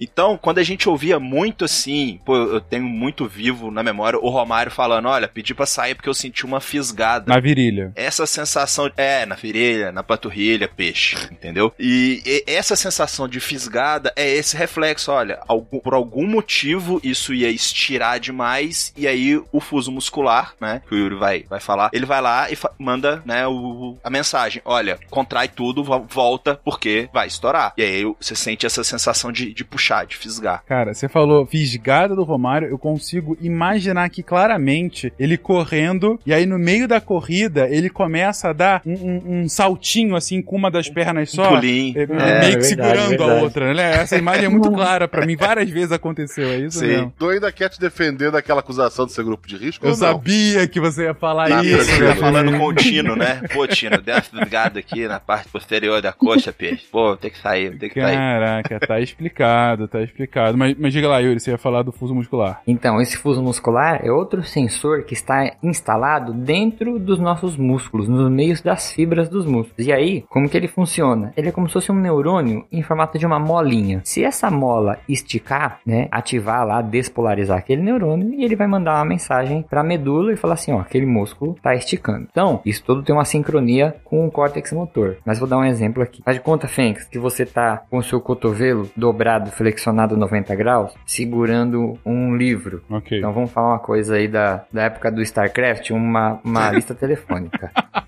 Aí, se eu tacar, eu falar assim, Fencas, mantém esse cotovelo a 90 graus. Ok. Eu vou tacar outra lista telefônica em cima. Aham. Você consegue deixar o cotovelo duro e a outra lista cair lá em cima e absorver todo o impacto? Não, Provavelmente vai. Não dá, né? Não, não vai. Você vai um pouquinho para baixo, mas Aham. logo você já recupera aquele movimento. O que, que aconteceu? Na hora que seu músculo estava programado para ficar ativado de uma forma e manter aquela angulação de 90 graus. Assim que você tacou outra lista telefônica, né? Que eu taquei outra lista telefônica em cima da sua mão, esse impacto bem rápido esticou essas molinhas e as molinhas já deram um comando para a medula e voltou na forma de movimento e falou assim: contrai mais um pouco para regular e ajustar esse movimento de novo, né? Outro exemplo é, sabe aquele reflexo que tem dos trapalhões que o pessoal faz muito de bater no joelho e o joelho dá um chutinho? Clássico, muito no Chaves. Isso, isso. A gente consegue fazer isso em casa. Se você cruzar uma perna em cima da outra e bater bem no tendão da patela, a patela é aquele ossinho que tem bem no meio do joelho. Sim. Vou descer um pouquinho lá embaixo, você tem o tendão da patela e você vê que ele fica em cima de um fosso ali, tem um espacinho, ele não tá grudado no osso. Se você der uma marteladinha ali, né, fazer uma percussão ali, ou der uma pancadinha com a mão um pouco mais forte, quando você aperta e afunda aquele tendão bem rápido, igual o Lucão falou, você estira aquele músculo. Então aquele músculo dá uma esticadinha. E aí essas molinhas, esses fusos musculares, vão falar assim: "Eita, esticou". Vai lá para medula e ela vai falar assim: "Sempre que esticar, eu vou voltar com um reflexo de contração". E aí na hora que você dá uma batida, uma percussão, você perturba esse fuso, né, esse sistema, e ele responde com uma contraçãozinha. Por isso que você dá um chutinho ali. Perfeito. Mais uma boa experiência para você fazer com seu simpático ou simpática. Boa, boa. Eu imagino que a lista telefônica em São Paulo é um pouco maior do que aqui. eu tô numa cidade pequena, gente. A lista telefônica aqui é uma A4 dobrada três vezes, sabe? Tem basicamente você e o Não dá Will, pra né? fazer. É, e eu e o Will. Tem dois, dois telefones e daí o propaganda de, de pizzaria da cidade vizinha. Mano. Não, mentira, gente. Nem existe mais telefone. Não, mas é, esse da Reflexo é maravilhoso, né? E você pode testar em você mesmo, né? Você começou a falar isso, eu comecei a fazer isso comigo aqui. Tentando Sim. achar o local, fiquei aqui com, com o joelho do- dourado. E se pega, realmente não, não dá pra você segurar, né, cara? Você acaba Vai chutando um pouco. É muito engraçado, cara. Você, você fazendo. Você hackeando o seu corpo, né? É. Muito bom, muito bom. Ô simpático, para de contar caô. Ô simpático, para de contar caô. Mas, gente, voltando quando a gente tava comentando daquela história da. Acho que foi a Bárbara quem trouxe, do pincelzinho no dedo. Ah, quando a gente tava naquela lógica, né? Pincel no dedo, vai lá, e aí o, a célula que sente esse tipo de, de sensação, sente a sensação maravilhosa, é, leva até o homúnculo no nosso cérebro, até o espaço correto, e aí a gente comentou, ah, aí a partir desse homúnculo, ele avisa agora as, as células musculares pra movimentar. Mas como é que é esse caminho? Porque antes, no reflexo, eles falaram, olha, não, não chega nem a chegar no cérebro. Vai, vai até a, a medula e já volta. Mas e quando vai pro cérebro de fato e pra fazer o movimento? Ou seja, como que de fato o movimento é realizado numa situação como essa? Ou, na verdade, em qualquer situação que vai demandar essa movimentação. como ela vai caminhar, né? O Yuri comentou que o nosso sistema nervoso, ele vai sendo informado, né? A informação caminha pelo nosso corpo, pelo sistema nervoso, por meio de impulsos elétricos, né? Então, esses sinais elétricos, né? Como se fosse um fio de eletricidade mesmo, que vai interligando todas as coisas, só que com uma característica um pouco diferente, né? No fio elétrico, é, é o- são os elétrons, né? Que vão caminhando pelo fio. Quando a gente fala do nosso sistema nervoso, né? Primeiro que a gente não tem é um único fio contínuo que vai fazer essa ligação. Então a gente tem alguns neurônios no meio desse caminho que eles vão fazendo uma comunicação entre eles até que essa informação chegue, né? Se for numa via aferente, né? Então ah, meus órgãos sensitivos levam essa informação até o cérebro. Se for eh, dos órgãos eferentes, então a via, né, do cérebro vai para o nosso corpo. E essa comunicação entre eles acontece por meio de sinapses. Eh, quando a gente fala do sistema nervoso central exclusivamente, né, a gente tem eh, sinapses elétricas. Então a gente tem um impulso elétrico que vai passando de um neurônio para o outro. Então eles vão se comunicando por meio desses impulsos elétricos. Quando a gente parte mais para o sistema nervoso periférico, a gente tem também as sinapses químicas, né? Então a gente tem eh, esses elementos eh, chamados neurotransmissores, né? Então quando esse impulso elétrico ele chega até o final do neurônio para ele passar essa informação para o outro, ele libera eh, as vesículas sinápticas, né? Que os liberam os neurotransmissores. Os neurônios eles não ficam em contato um com o outro, né? Tem um pequeno espaço chamado fenda sináptica onde são liberados esses neurotransmissores. Eh, esses neurotransmissores vão se conectar pro próximo neurônio, entra, né, no receptor daquele neurônio e aí passa novamente, né, despolariza aquele neurônio e aí, dessa forma a informação vai caminhando, né, passando de um neurônio para o outro até que essa informação chegue no seu órgão efetor. A gente sabe que a gente, né, no último, uns anos, poucos, poucos anos atrás, o- um dos livros de, de sistema, né, de neurociências brasileiros, talvez mais lido, brasileiro mais lido, 100 bilhões de neurônios, mas agora a gente já sabe que, pelo menos nas últimas pesquisas mais recentes, a mais recente produzida pelo grupo que eu trabalho aqui no Rio, já mostrou que são 86 bilhões de neurônios, né? E lembrando, eles estão interconectados todo o tempo, o tempo todo, né? Então, é, isso funciona como uma grande rede. E eu queria lembrar essa história aí de que não são mais 100 bilhões, são cerca de 86 bilhões de neurônios. Excelente. E você trabalha hoje fazendo pesquisa com contando neurônio, digo, é, é, é, de fato, da, da atividade desses neurônios, Bárbara? Então, é, meu grupo de pesquisa tem o um, um, um grupo é, que o professor Roberto Lente ainda tem um braço de pesquisa na UFRJ, junto com o IDOR, que, que usa o fracionador, um, um equipamento chamado fracionador, né, que quantifica, quantificou os neurônios, né, mas não é o meu trabalho, é um fracionador celular automático que eles usam para fazer isso. Mas o meu trabalho não, eu trabalho com ressonância magnética em outra, na área de reabilitação, dor fantasma. Foi minha defesa de doutorado, isso que eu falei um pouquinho mais sobre isso. Eu tenho, gosto desse tema. A gente volta a falar sobre isso especificamente num cast futuro. Vambora. dor, não, dor fantasma é um negócio ao mesmo tempo muito fascinante e muito assustador, né? É, enfim, mas É enfim. assustador. Merece, merece todo um trabalho específico num, num cast à parte. Que volta a isso em outro momento. Mas bacana. Então, é, temos. E isso é média? Te- temos mais, menos? É, é, esses 86 milhões? Não, são uma média, né? Eles usam, eles quantificaram e fizeram cálculos matemáticos por trás disso. Não, né? é. é em média. Em média, 86 bilhões de neurônios. É, então, 14% menor que o estimado antes, né? Em outros trabalhos, Ah, enfim. Não sei se eu tô entendendo bem. 86 mi ou bi? Bi, Bi. bilhões. Cara, é muita coisa, né? É, Bilhões de neurônios. Meu Deus do céu. Você, consegue- você imagina a capacidade de processamento disso, né? É inacreditável. exatamente. E que nos faz diferente também não é só o, o número de células, né? Mas a, a capacidade dessas células se comunicarem entre si, que é o que a gente tava falando das sinapses, Sim, né? sim, sim, sim, sim. Senão, né, a baleia ia ser maravilhosa. É verdade, é verdade. Caraca, 86 bilhões de neurônios. Mesmo sabendo que eu acabei de perder 14%, ainda assim eu me acho muito inteligente. Mas beleza.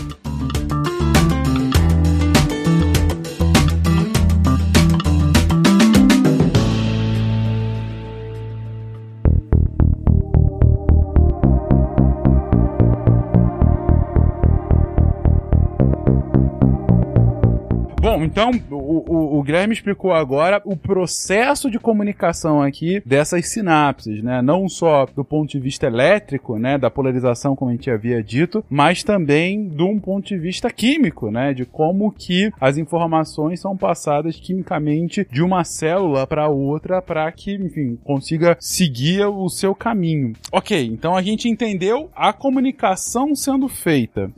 E, como que. ah, vamos colocar dessa forma. Como que é, é, ela, de fato, é- ela é transformada no movimento físico, entende? Digo, ah, me comuniquei, quero mexer meu dedo. Senti o, o pincelzinho, quero mexer meu dedo. Mas como que isso efetivamente é feito? Vai vir o, eh, todo esse impulso elétrico e químico, e aí pra mexer efetivamente. Bom, agora a gente vai ter que olhar lá no músculo. E aí vou dar uma explicação e vamos ver se o pessoal é, consegue me ajudar a deixar isso bem visualizável. Mas assim, imagina, Ofenx, que o seu músculo, vamos pegar o teu bíceps aí, com aquele músculo do teu braço. Beleza. Se eu for arrancar um pedacinho dele, é como se ele Quer fosse... arrancar parte do meu corpo desde o início do episódio. Eu tô, eu tô com muito medo de você, Yuri, mas beleza, vamos lá, arranca. Ah, mas é, é tudo em prol da ciência. Muito bem. A gente faz isso com os ratinhos, não tem problema. Aí, se eu arrancar um pedaço do seu músculo, imagina que é como se ele fosse um pacote de macarrão. E lá dentro do pacote de macarrão tem vários macarrõezinhos compridinhos, né? Se eu pegar um macarrãozinho e puxar pro lado e der um zoom nele, eu vou chegando perto das células musculares. As células musculares, elas vão se organizando em filamentos, que a gente chama de miofibrilas, né? E vão se organizando, se organizando, se organizando até virar esse feixe de músculo que a gente vê macroscopicamente. Então, o músculo é feito de várias célulazinhas, que a gente vai chamar de sarcômero, que é como se fosse uma célula compridinha. Eu gosto de imaginar como se fosse um pão de baguete, sabe aquela baguetinha compridinha. E essa célula, ela tem a capacidade de se encolher. Então, é como se essa baguete baguete ela conseguisse é, se a- aproximar as duas extremidades e virar um pãozinho. Vamos imaginar um pão menor de baguete, não sei como vocês falam aí. A gente Pão chama de francês. médio aqui. Pão francês? Um pão É, francês. francês. Boa. Então essa baguete, quando ela contrai, ela encolhe toda e vira um pão francês. Para ela encolher, lá dentro dela, a gente tem que ter interação entre algumas proteínas. E duas proteínas principais que a gente tem, elas chamam actina e miosina. A actina, ela é como se fosse ah, cordas que estão esticadas dentro dessa baguete de uma extremidade até a outra, como se fossem cordinhas que estão esticadas. A miosina, ela é como se fossem gatilhos que vão encaixando nessa corda e vão puxando ela. Então, agora eu vou, vou fazer um jeito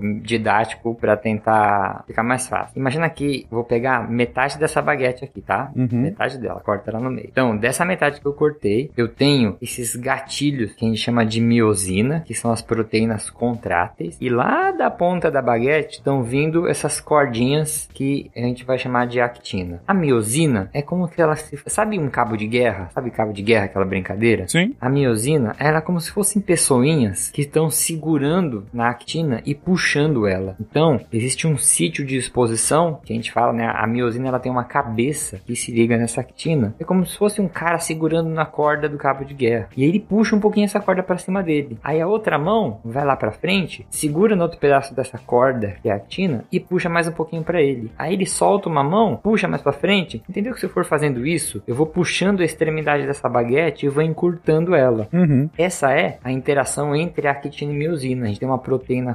contrátil que vai interagindo quimicamente e puxando outra proteína para perto dela. Ficou muito ruim para entender? Não, não entendi. É como você, você tem realmente.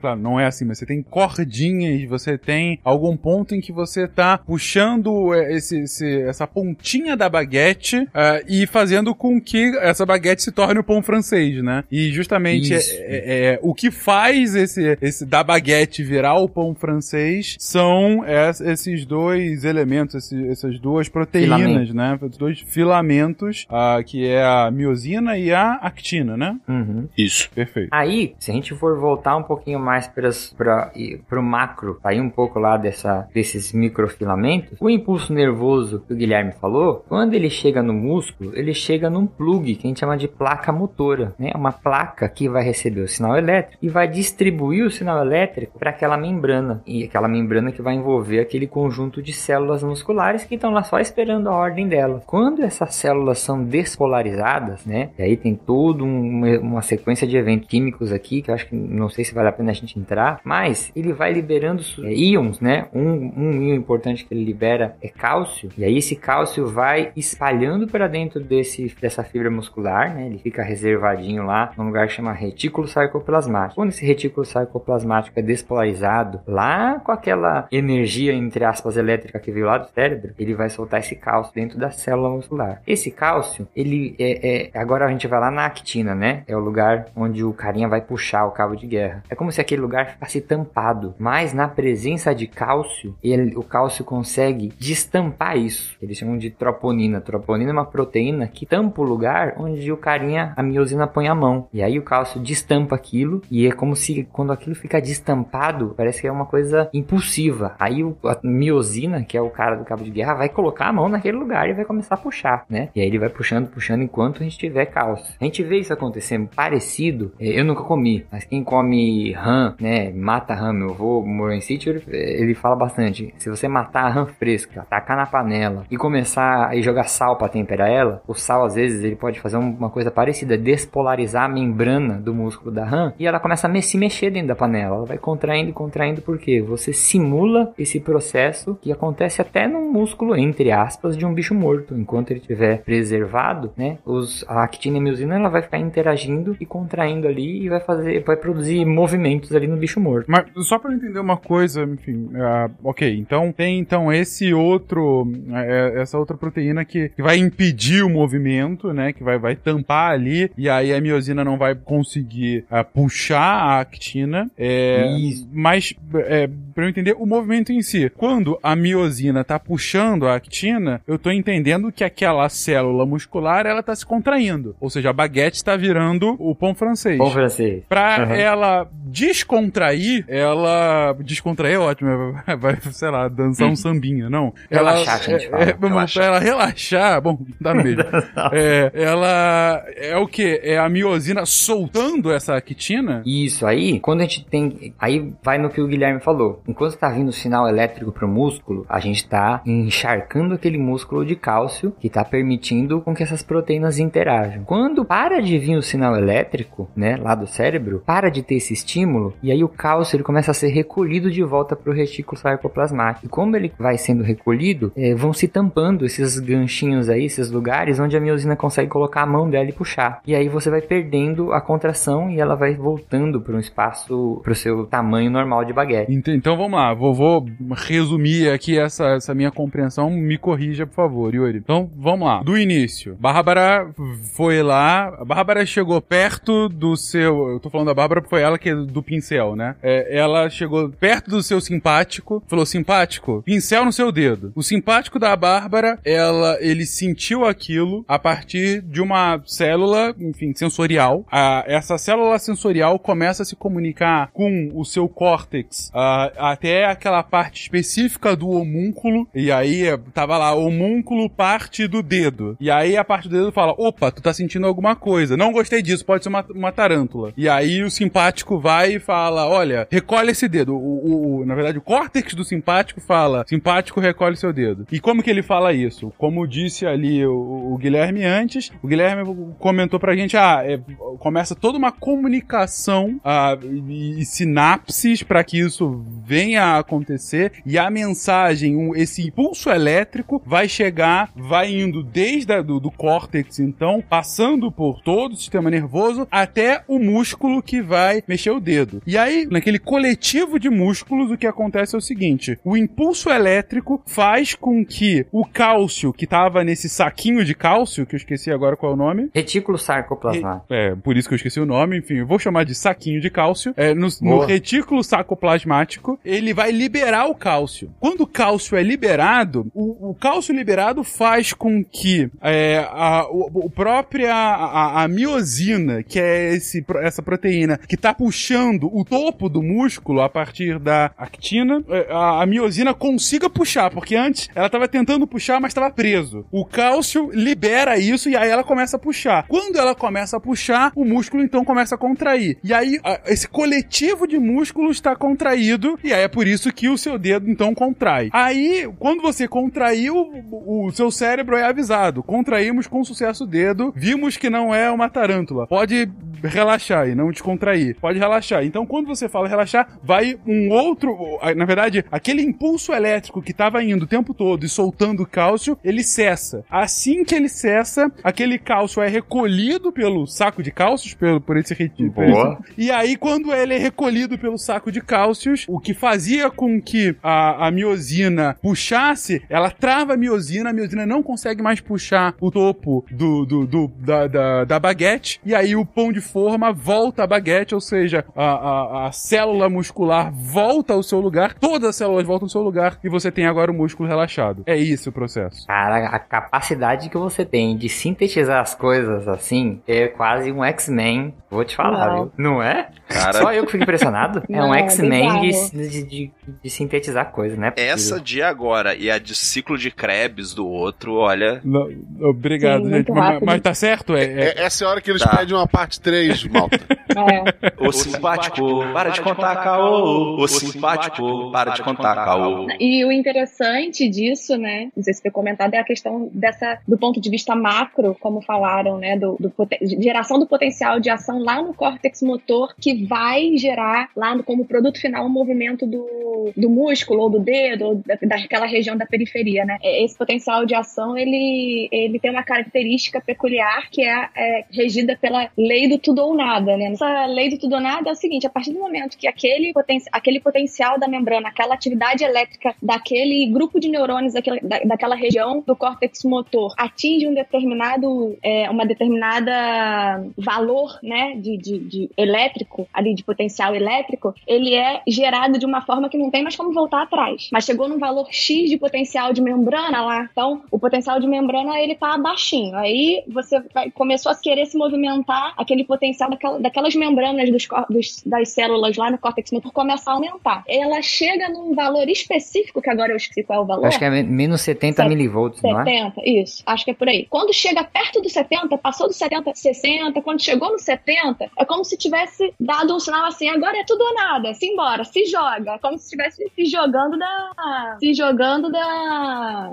da montanha russa. E aí é, você o movimento vai ser gerado, não tem mais como é, voltar atrás. Né? E a partir daí, não sei se alguém quer complementar, mas eu gosto muito dessa, dessa ideia, porque diversas tecnologias novas, que são antigas, mas agora estão retomando, né? Até para aplicação no esporte na reabilitação, é, usam dessa teoria aí de base, né? Dessa, dessa, dessa teoria, dessa ideia de que existe um potencial, existe, uma, existe um valor de atividade elétrica dos neurônios ali naquele córtex motor. E aí, se você tem lá como gerar um estímulo elétrico naquelas célulazinhas do córtex motor para fazer com que ela possa aumentar a sua excitabilidade mais rápido e gerar esse potencial de, de ação, que é tudo mais rápido, né? Mais rápido que eu tô querendo dizer é aquela curvinha que é da montanha russa, né? De de repente tá subindo, o potencial da membrana, até chegar aos 70, isso pode ser num tempo X, Y, Z. Mas existem lá aquela, aqueles equipamentos hoje de neuromodulação que se chama, que você pode colocar lá, modular, então gerar uma corrente elétrica é, que vai gerar o potencial mais rápido. Ou o oposto. Não, eu quero que não gere, eu quero dificultar a geração desse potencial é, de ação. Então você pode usar um outro tipo de montagem de corrente justamente para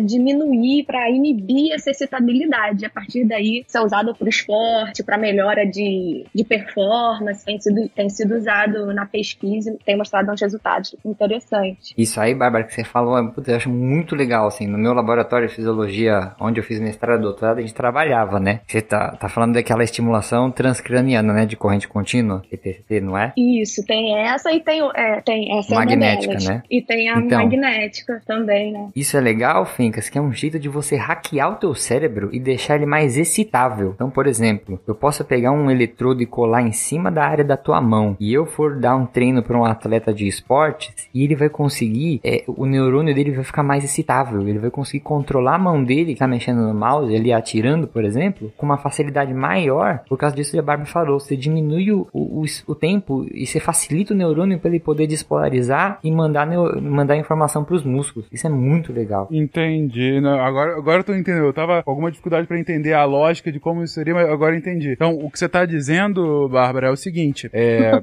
pra quando você. Pra você fazer o movimento. Traduz aí.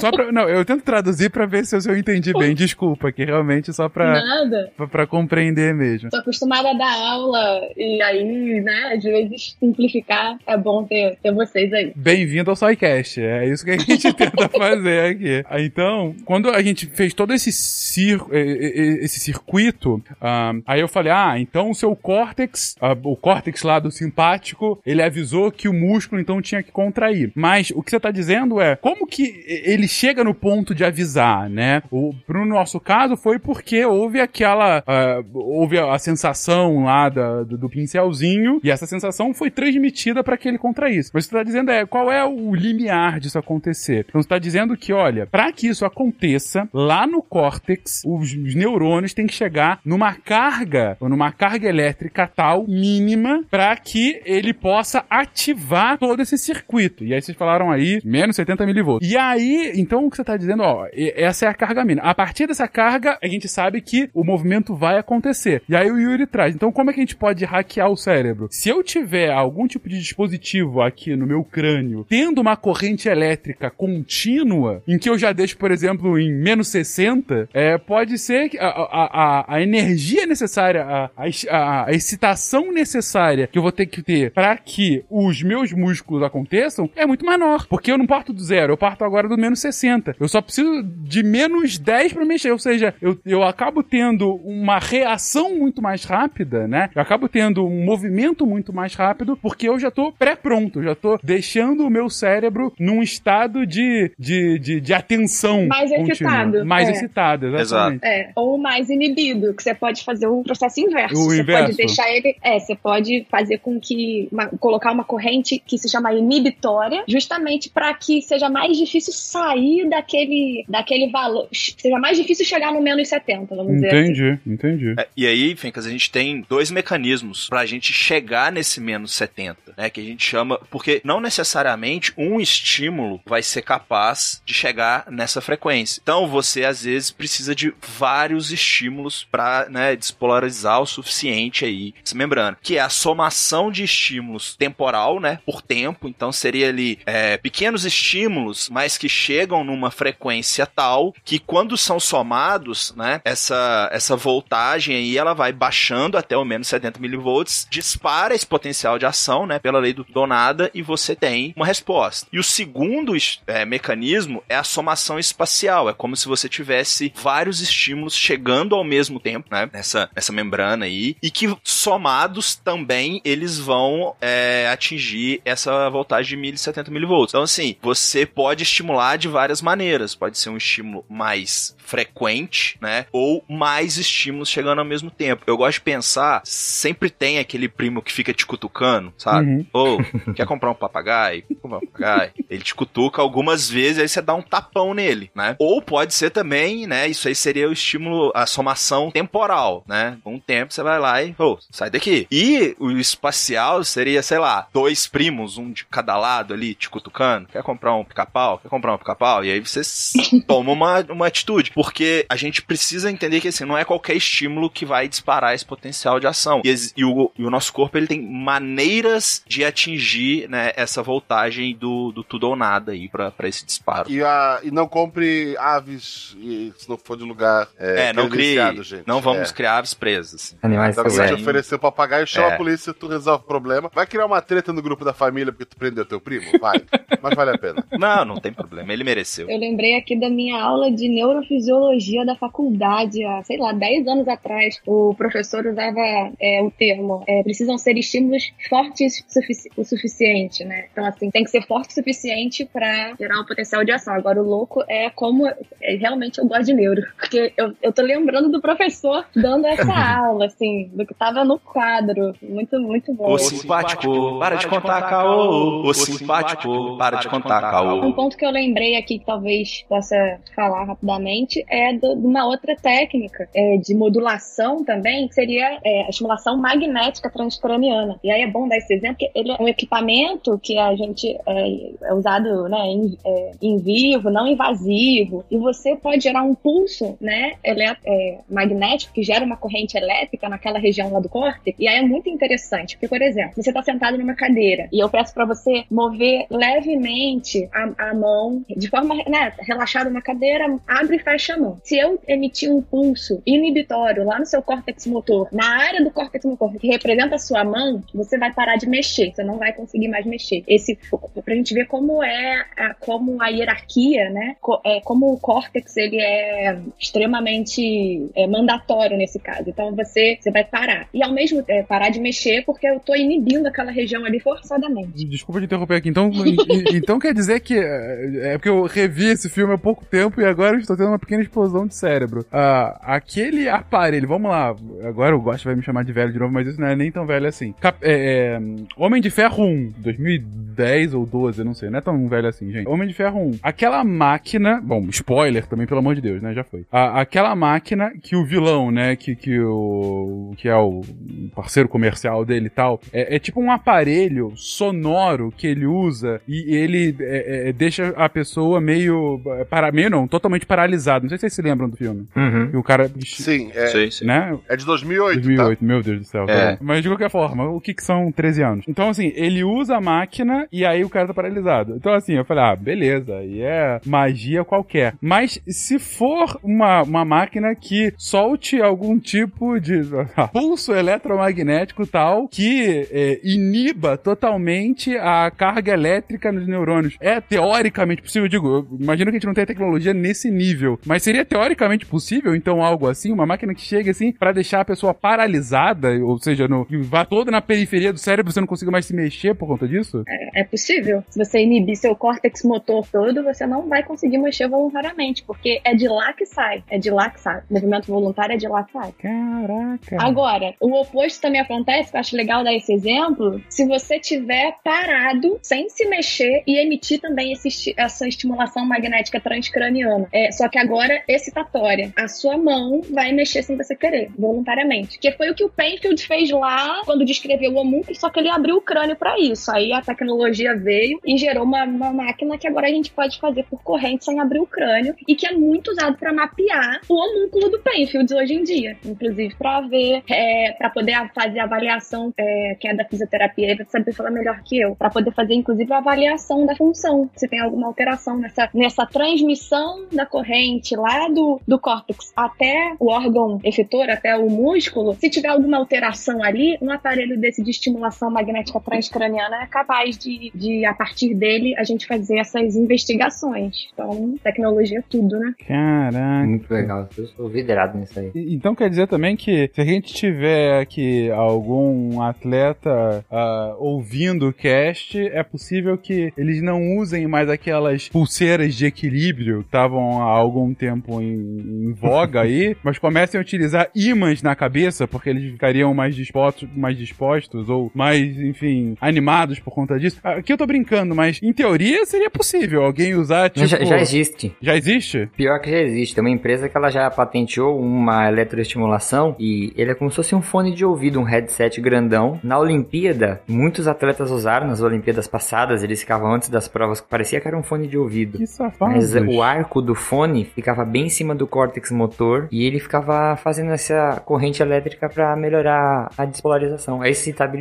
Caraca, Pior é- que já existe, cara. É doping do córtex esse negócio. É, e, e- e é isso que você falou, muita gente discute hoje se isso pode ser considerado neurodoping, né? Se precisa existir alguma regulamentação ou não, né? Rapaz, Exatamente. hum, Eu, tô, eu vou olhar agora de outra forma esses jogadores de futebol que chegam com esses fones gigantescos pro jogo. Tô achando que é todo mundo agora usando doping de córtex. Isso, isso é muito- tem sido discussão recente. Neurodoping. Caraca! Se- será que é? Será que não é? Discussão boa. E vou falar pra você, Ofim, que se quiser fazer um aparelho pra fazer essa estimulação elétrica transcraniana, é facílimo. Tem gente que ensina na internet. Você faz com duas pilhas, é, é, eletrodo Duas simples. baterias, né? É, é muito fácil fazer. Tem gente que faz em casa e fica dando choque na cabeça lá. Não façam em casa. Pelo amor de amor É. Deus! É, não vai fazer. Não façam, porque os aparelhos precisam ter aprovação e tal. Mas realmente, uma corrente baixíssima, né? É, É, a- a- alguns ativam o cérebro uma vez só. É, é nesse momento que a gente cava a pauta de doping. A gente já Aí, fez ó. uma pauta de doping pra, pra Olimpíada, né? Se vocês querem voltar pra mostrar Vai. o que, que tem de mais novo, porque eu Há tô. quatro, cinco anos atrás. É quase. verdade. é Ah, quase- já tem Quase coisa. outro mundo. Mas foi, foi pré-Olimpíada de 2016, não foi, Guacha? É, eu acho que Foi. foi. Foi cinco anos atrás já. Rapaz, do céu, eu tô muito impressionado com esse doping aqui, gente. É isso. Tem uma boa pauta pra se fazer. Novas formas de roubar no esporte. é. Rapaz. Vamos ver se vai ter Olimpíada, né? É, esperamos que tenha, né? A gente ainda tá numa Sim, incerteza aqui, mas, mas já fica aí. Mesmo se não tiver, já fica aí pra gente pensar, nem que seja em memória, né? Do que, que seria utilizado agora nas Olimpíadas de 2020, que seriam em 2021. No, no cast de fisiologia do exercício 1, a gente comentou todo sobre o metabolismo energético, né? Como o nosso corpo consegue energia. Perfeito. Faltou a gente falar onde que tá a energia aqui, né? Onde que a gente utilizou a energia aqui. Vamos lá. Ah, boa, muito boa. bem, muito bem. E como é que é, então? Bom, como o Yuri estava explicando, né? Então tem lá o filamento de miosina, que é como se fosse a pessoa puxando a actina, que é a cordinha, né? Depois, claro, né? Depois do cálcio ser liberado e tal. É, o que acontece é, quando a miosina se liga à actina, é, você tem uma modificação conformacional dela e ela automaticamente, quando ela se liga, a miosina se liga à actina, ela traciona. Isso é automático. Então, ligou, puxou. Não tem gasto energético nesse momento. Aonde que a energia entra? O ATP entra para quebrar essa ligação. Então, essa conexão, né, essa ligação química entre a cabeça da miosina com a actina é uma ligação muito forte. Para quebrar essa ligação, você precisa gastar aquele ATP, que é aquela moeda energética do nosso corpo,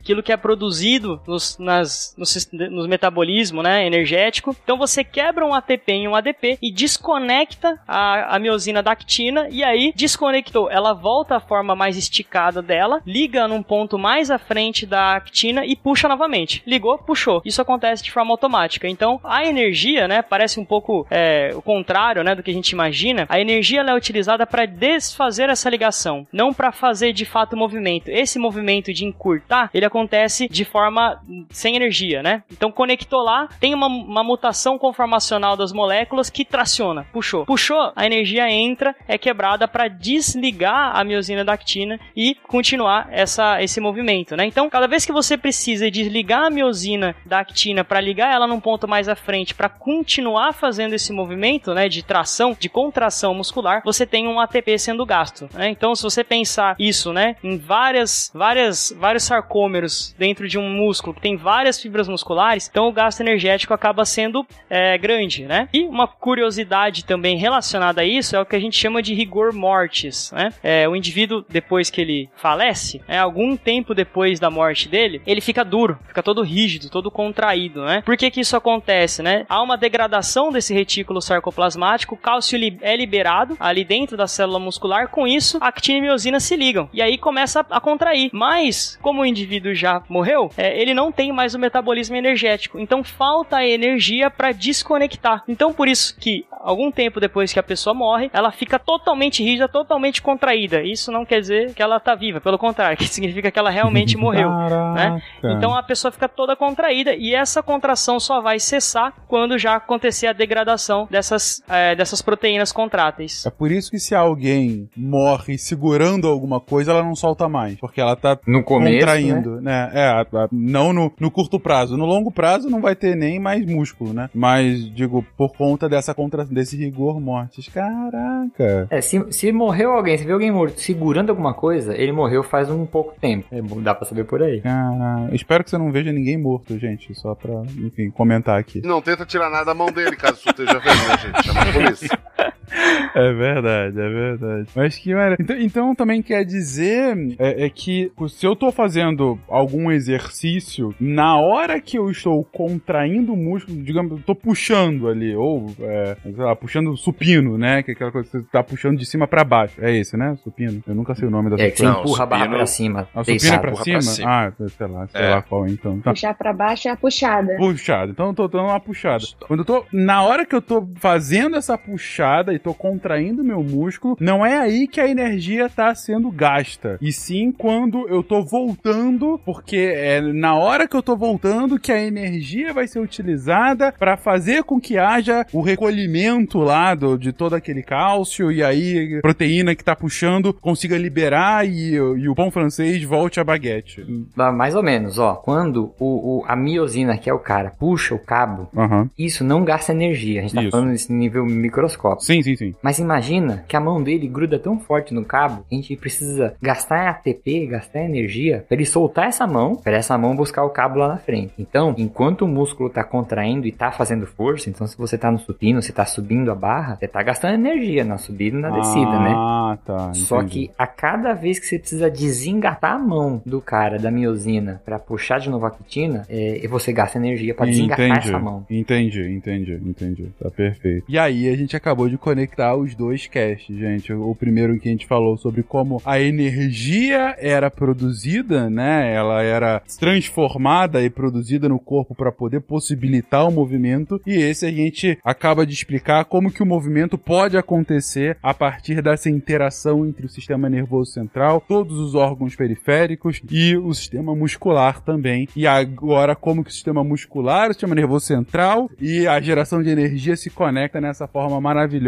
e aí a gente consegue se mexer. Meus parabéns para a natureza que conseguiu sair de uma ameba para esses seres absolutamente complexos que somos nós e todos os outros seres animais que estão aí, né? Seres animais também foi uma outra expressão maravilhosa. Gente, é, adorei, adorei a discussão. É sempre muito fascinante a gente entender como que o nosso corpo funciona, o, o quão pô, maravilhoso é todo esse a, a lógica que faz isso acontecer. Vou falar uma coisa que é muito recorrente no site que a gente ouve muito dos ouvintes. Quisera eu no colégio ter tido aulas com pessoas como vocês que estão aqui presentes que me fazem é, é, tão ávido a entender como o negócio funciona, porque de fato é uma outra compreensão. Você acaba tendo. Eu nunca fui de, de gostar muito no colégio de- dessa biologia, enfim, de biologia como um todo. Eu nunca fui de gostar muito no colégio. E, mas sabendo disso, sabendo o quão maravilhoso, quão espetacular é cada um desses passos, assim, e sabendo, não só vendo figurinhas aleatórias no livro, mas nesse passo a passo realmente fascina demais. Agradeço muito vocês pelo papo. Não, assim, e da mesma forma que quando um ouvinte diz isso, eu vou dar a mesma resposta. Muito provavelmente a pessoa que te ensinou no colégio estava sozinho, sem muito tempo para preparar a aula, e tinha, além de você, 44 pessoas que não queriam ouvi-lo. Então é mais difícil para essas pessoas que respeitem seu professor. E dava aula em outras duas escolas também.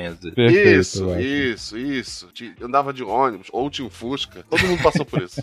Perfeitamente. Gente, pala- outras palavras finais? Eu, por um segundo, a hora que você falou assim, como a natureza transformou seres de amebas até, assim, até seres que fazem a sarrada no ar. Assim, eu achei que você ia fechar assim. É, qu- quando eu penso no Malta, eu também penso em falar coisas assim. É da minha índole, né? Puxar um negócio dele. É da índole do Malta. Eu, eu tava lá a primeira vez que o Malta ouviu sobre falar sobre essa razão. É verdade. Eu fiquei bastante É verdade. Surpreso sobre essa modalidade. Eu não sei o que é. É uma dança? É uma forma de expressão? Enfim. Acho que forma de expressão define Uma perfeitamente. forma de expressão. Então fica aí, essa é a mensagem. A mensagem. É uma tentativa de engravidar o ar. a menina que explicou isso foi a definição que ela deu. Havia mais sidecasts naquele lugar. Ai, é verdade. Enfim, é- é- esse é o ensinamento final desse episódio maravilhoso. Um beijo pra vocês até É semana que vem, gente. Falou, gente. Valeu. Valeu. Tchau.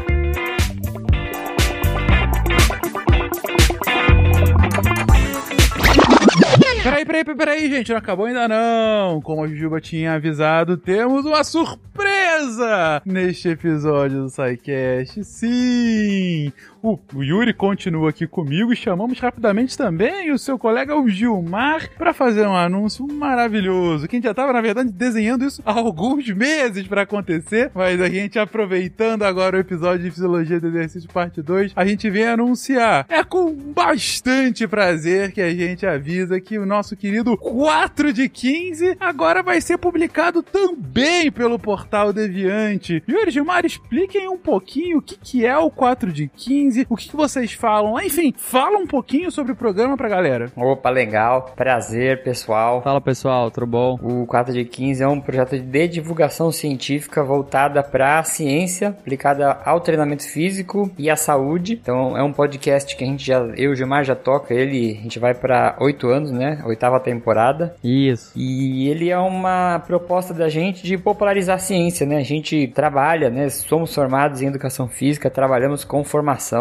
de profissionais de educação física e a gente acredita muito que popularizar a ciência voltada para essa área, que é uma área ainda que tem muito, muitos mitos, né? Muito, muita coisa mal explicada, muita coisa mal divulgada. Então a gente acredita que divulgar conhecimento nesse sentido, de maneira bem popular, né? Na pegada do SciCast mesmo, é uma forma da gente melhorar tanto, ajudar os profissionais que prestam esse serviço, quanto as pessoas que consomem esse serviço. Então, a gente fica muito feliz, agradece muito aí toda a recepção que a gente teve no Portal Deviante, aqui com o pessoal do SciCast, estamos muito animados. E falar que o SciCast, ele foi justamente uma das do- dos motores motivadores para eu criar o 4 de 15, né? Eu já sou ouvinte desde o episódio. 50 e pouco, eu e o Gilmar já ouvimos muito tempo. E o SciCast foi a fagulhinha, a gente falou, cara, a gente precisa fazer um negócio desse para educação física, muito legal. E fomos o primeiro, né, Yuri? É, a gente é o primeiro podcast de educação física mesmo do, do Brasil. É isso aí, gente. Então, 4 de 15, vocês vão estar quando aqui no Deviante, gente? Toda quinta-feira, uma quinta sim, uma quinta não, a gente vai estar aí no feed. quinzenalmente pra vocês, gente. Quinta-feira, acompanha aí o 4 de 15. Se vocês quiserem ouvir divulgação científica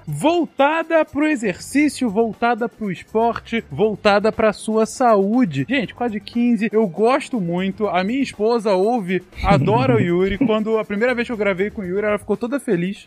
É, falando, poxa, que, que legal, eu sempre ouço ele. E, e é um prazer tê-los aqui a partir dessa sexta já. Lançou junto com o episódio o 4 de 15 que lançou ontem. Já tá aí pra, pra vocês no feed e também todos os outros também já devem estar aí na sua, no site, enfim, no feed, tudo bonitinho, é só vocês assinarem, se vocês quiserem assinar só o feed do Código 15, se vocês quiserem continuar assinando o feed do Deviante como um todo para continuar pegando, enfim, o que importa é mais divulgação científica de qualidade aqui no Portal Deviante, aqui conosco. Agradeço demais o Yuri e o Gilmar por fazerem parte dessa equipe deviante. E agradeço mais uma vez vocês, queridos ouvintes, que conseguem possibilitar que a gente reúna tanto gente boa desse Brasil pra divulgar a ciência. Agora sim, um beijo pra vocês e até semana que vem. Ah, semana que vem tem mais novidade, hein? Beijão, até mais. Tchau. Valeu, tchau, tchau.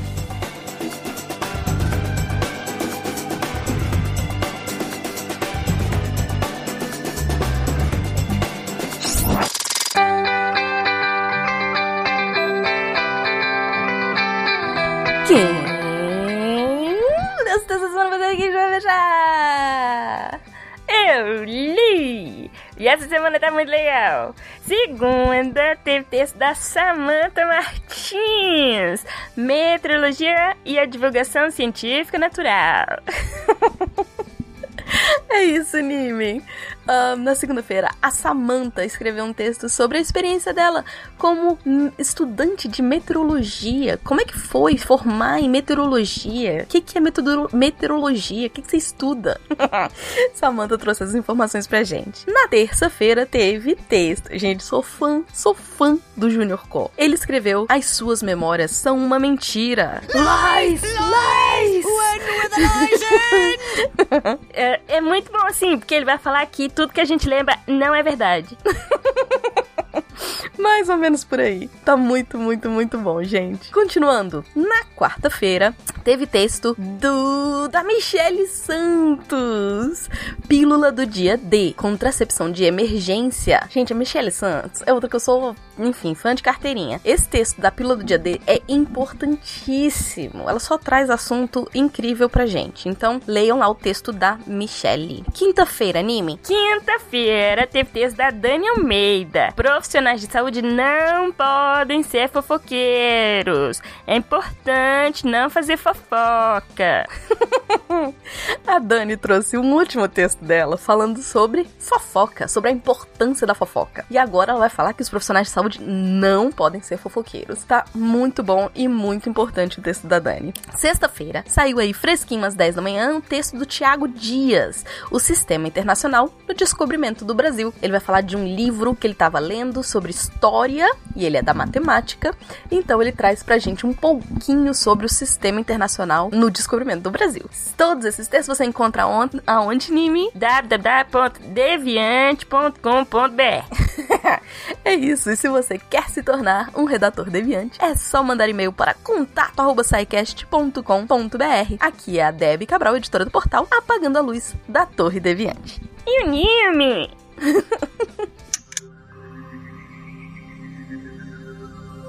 Se a ciência não for divertida, tem alguma coisa errada.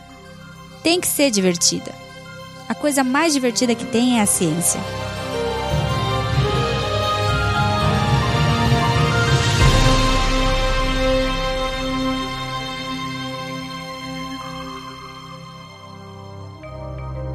Este programa foi produzido por Mentes Deviantes.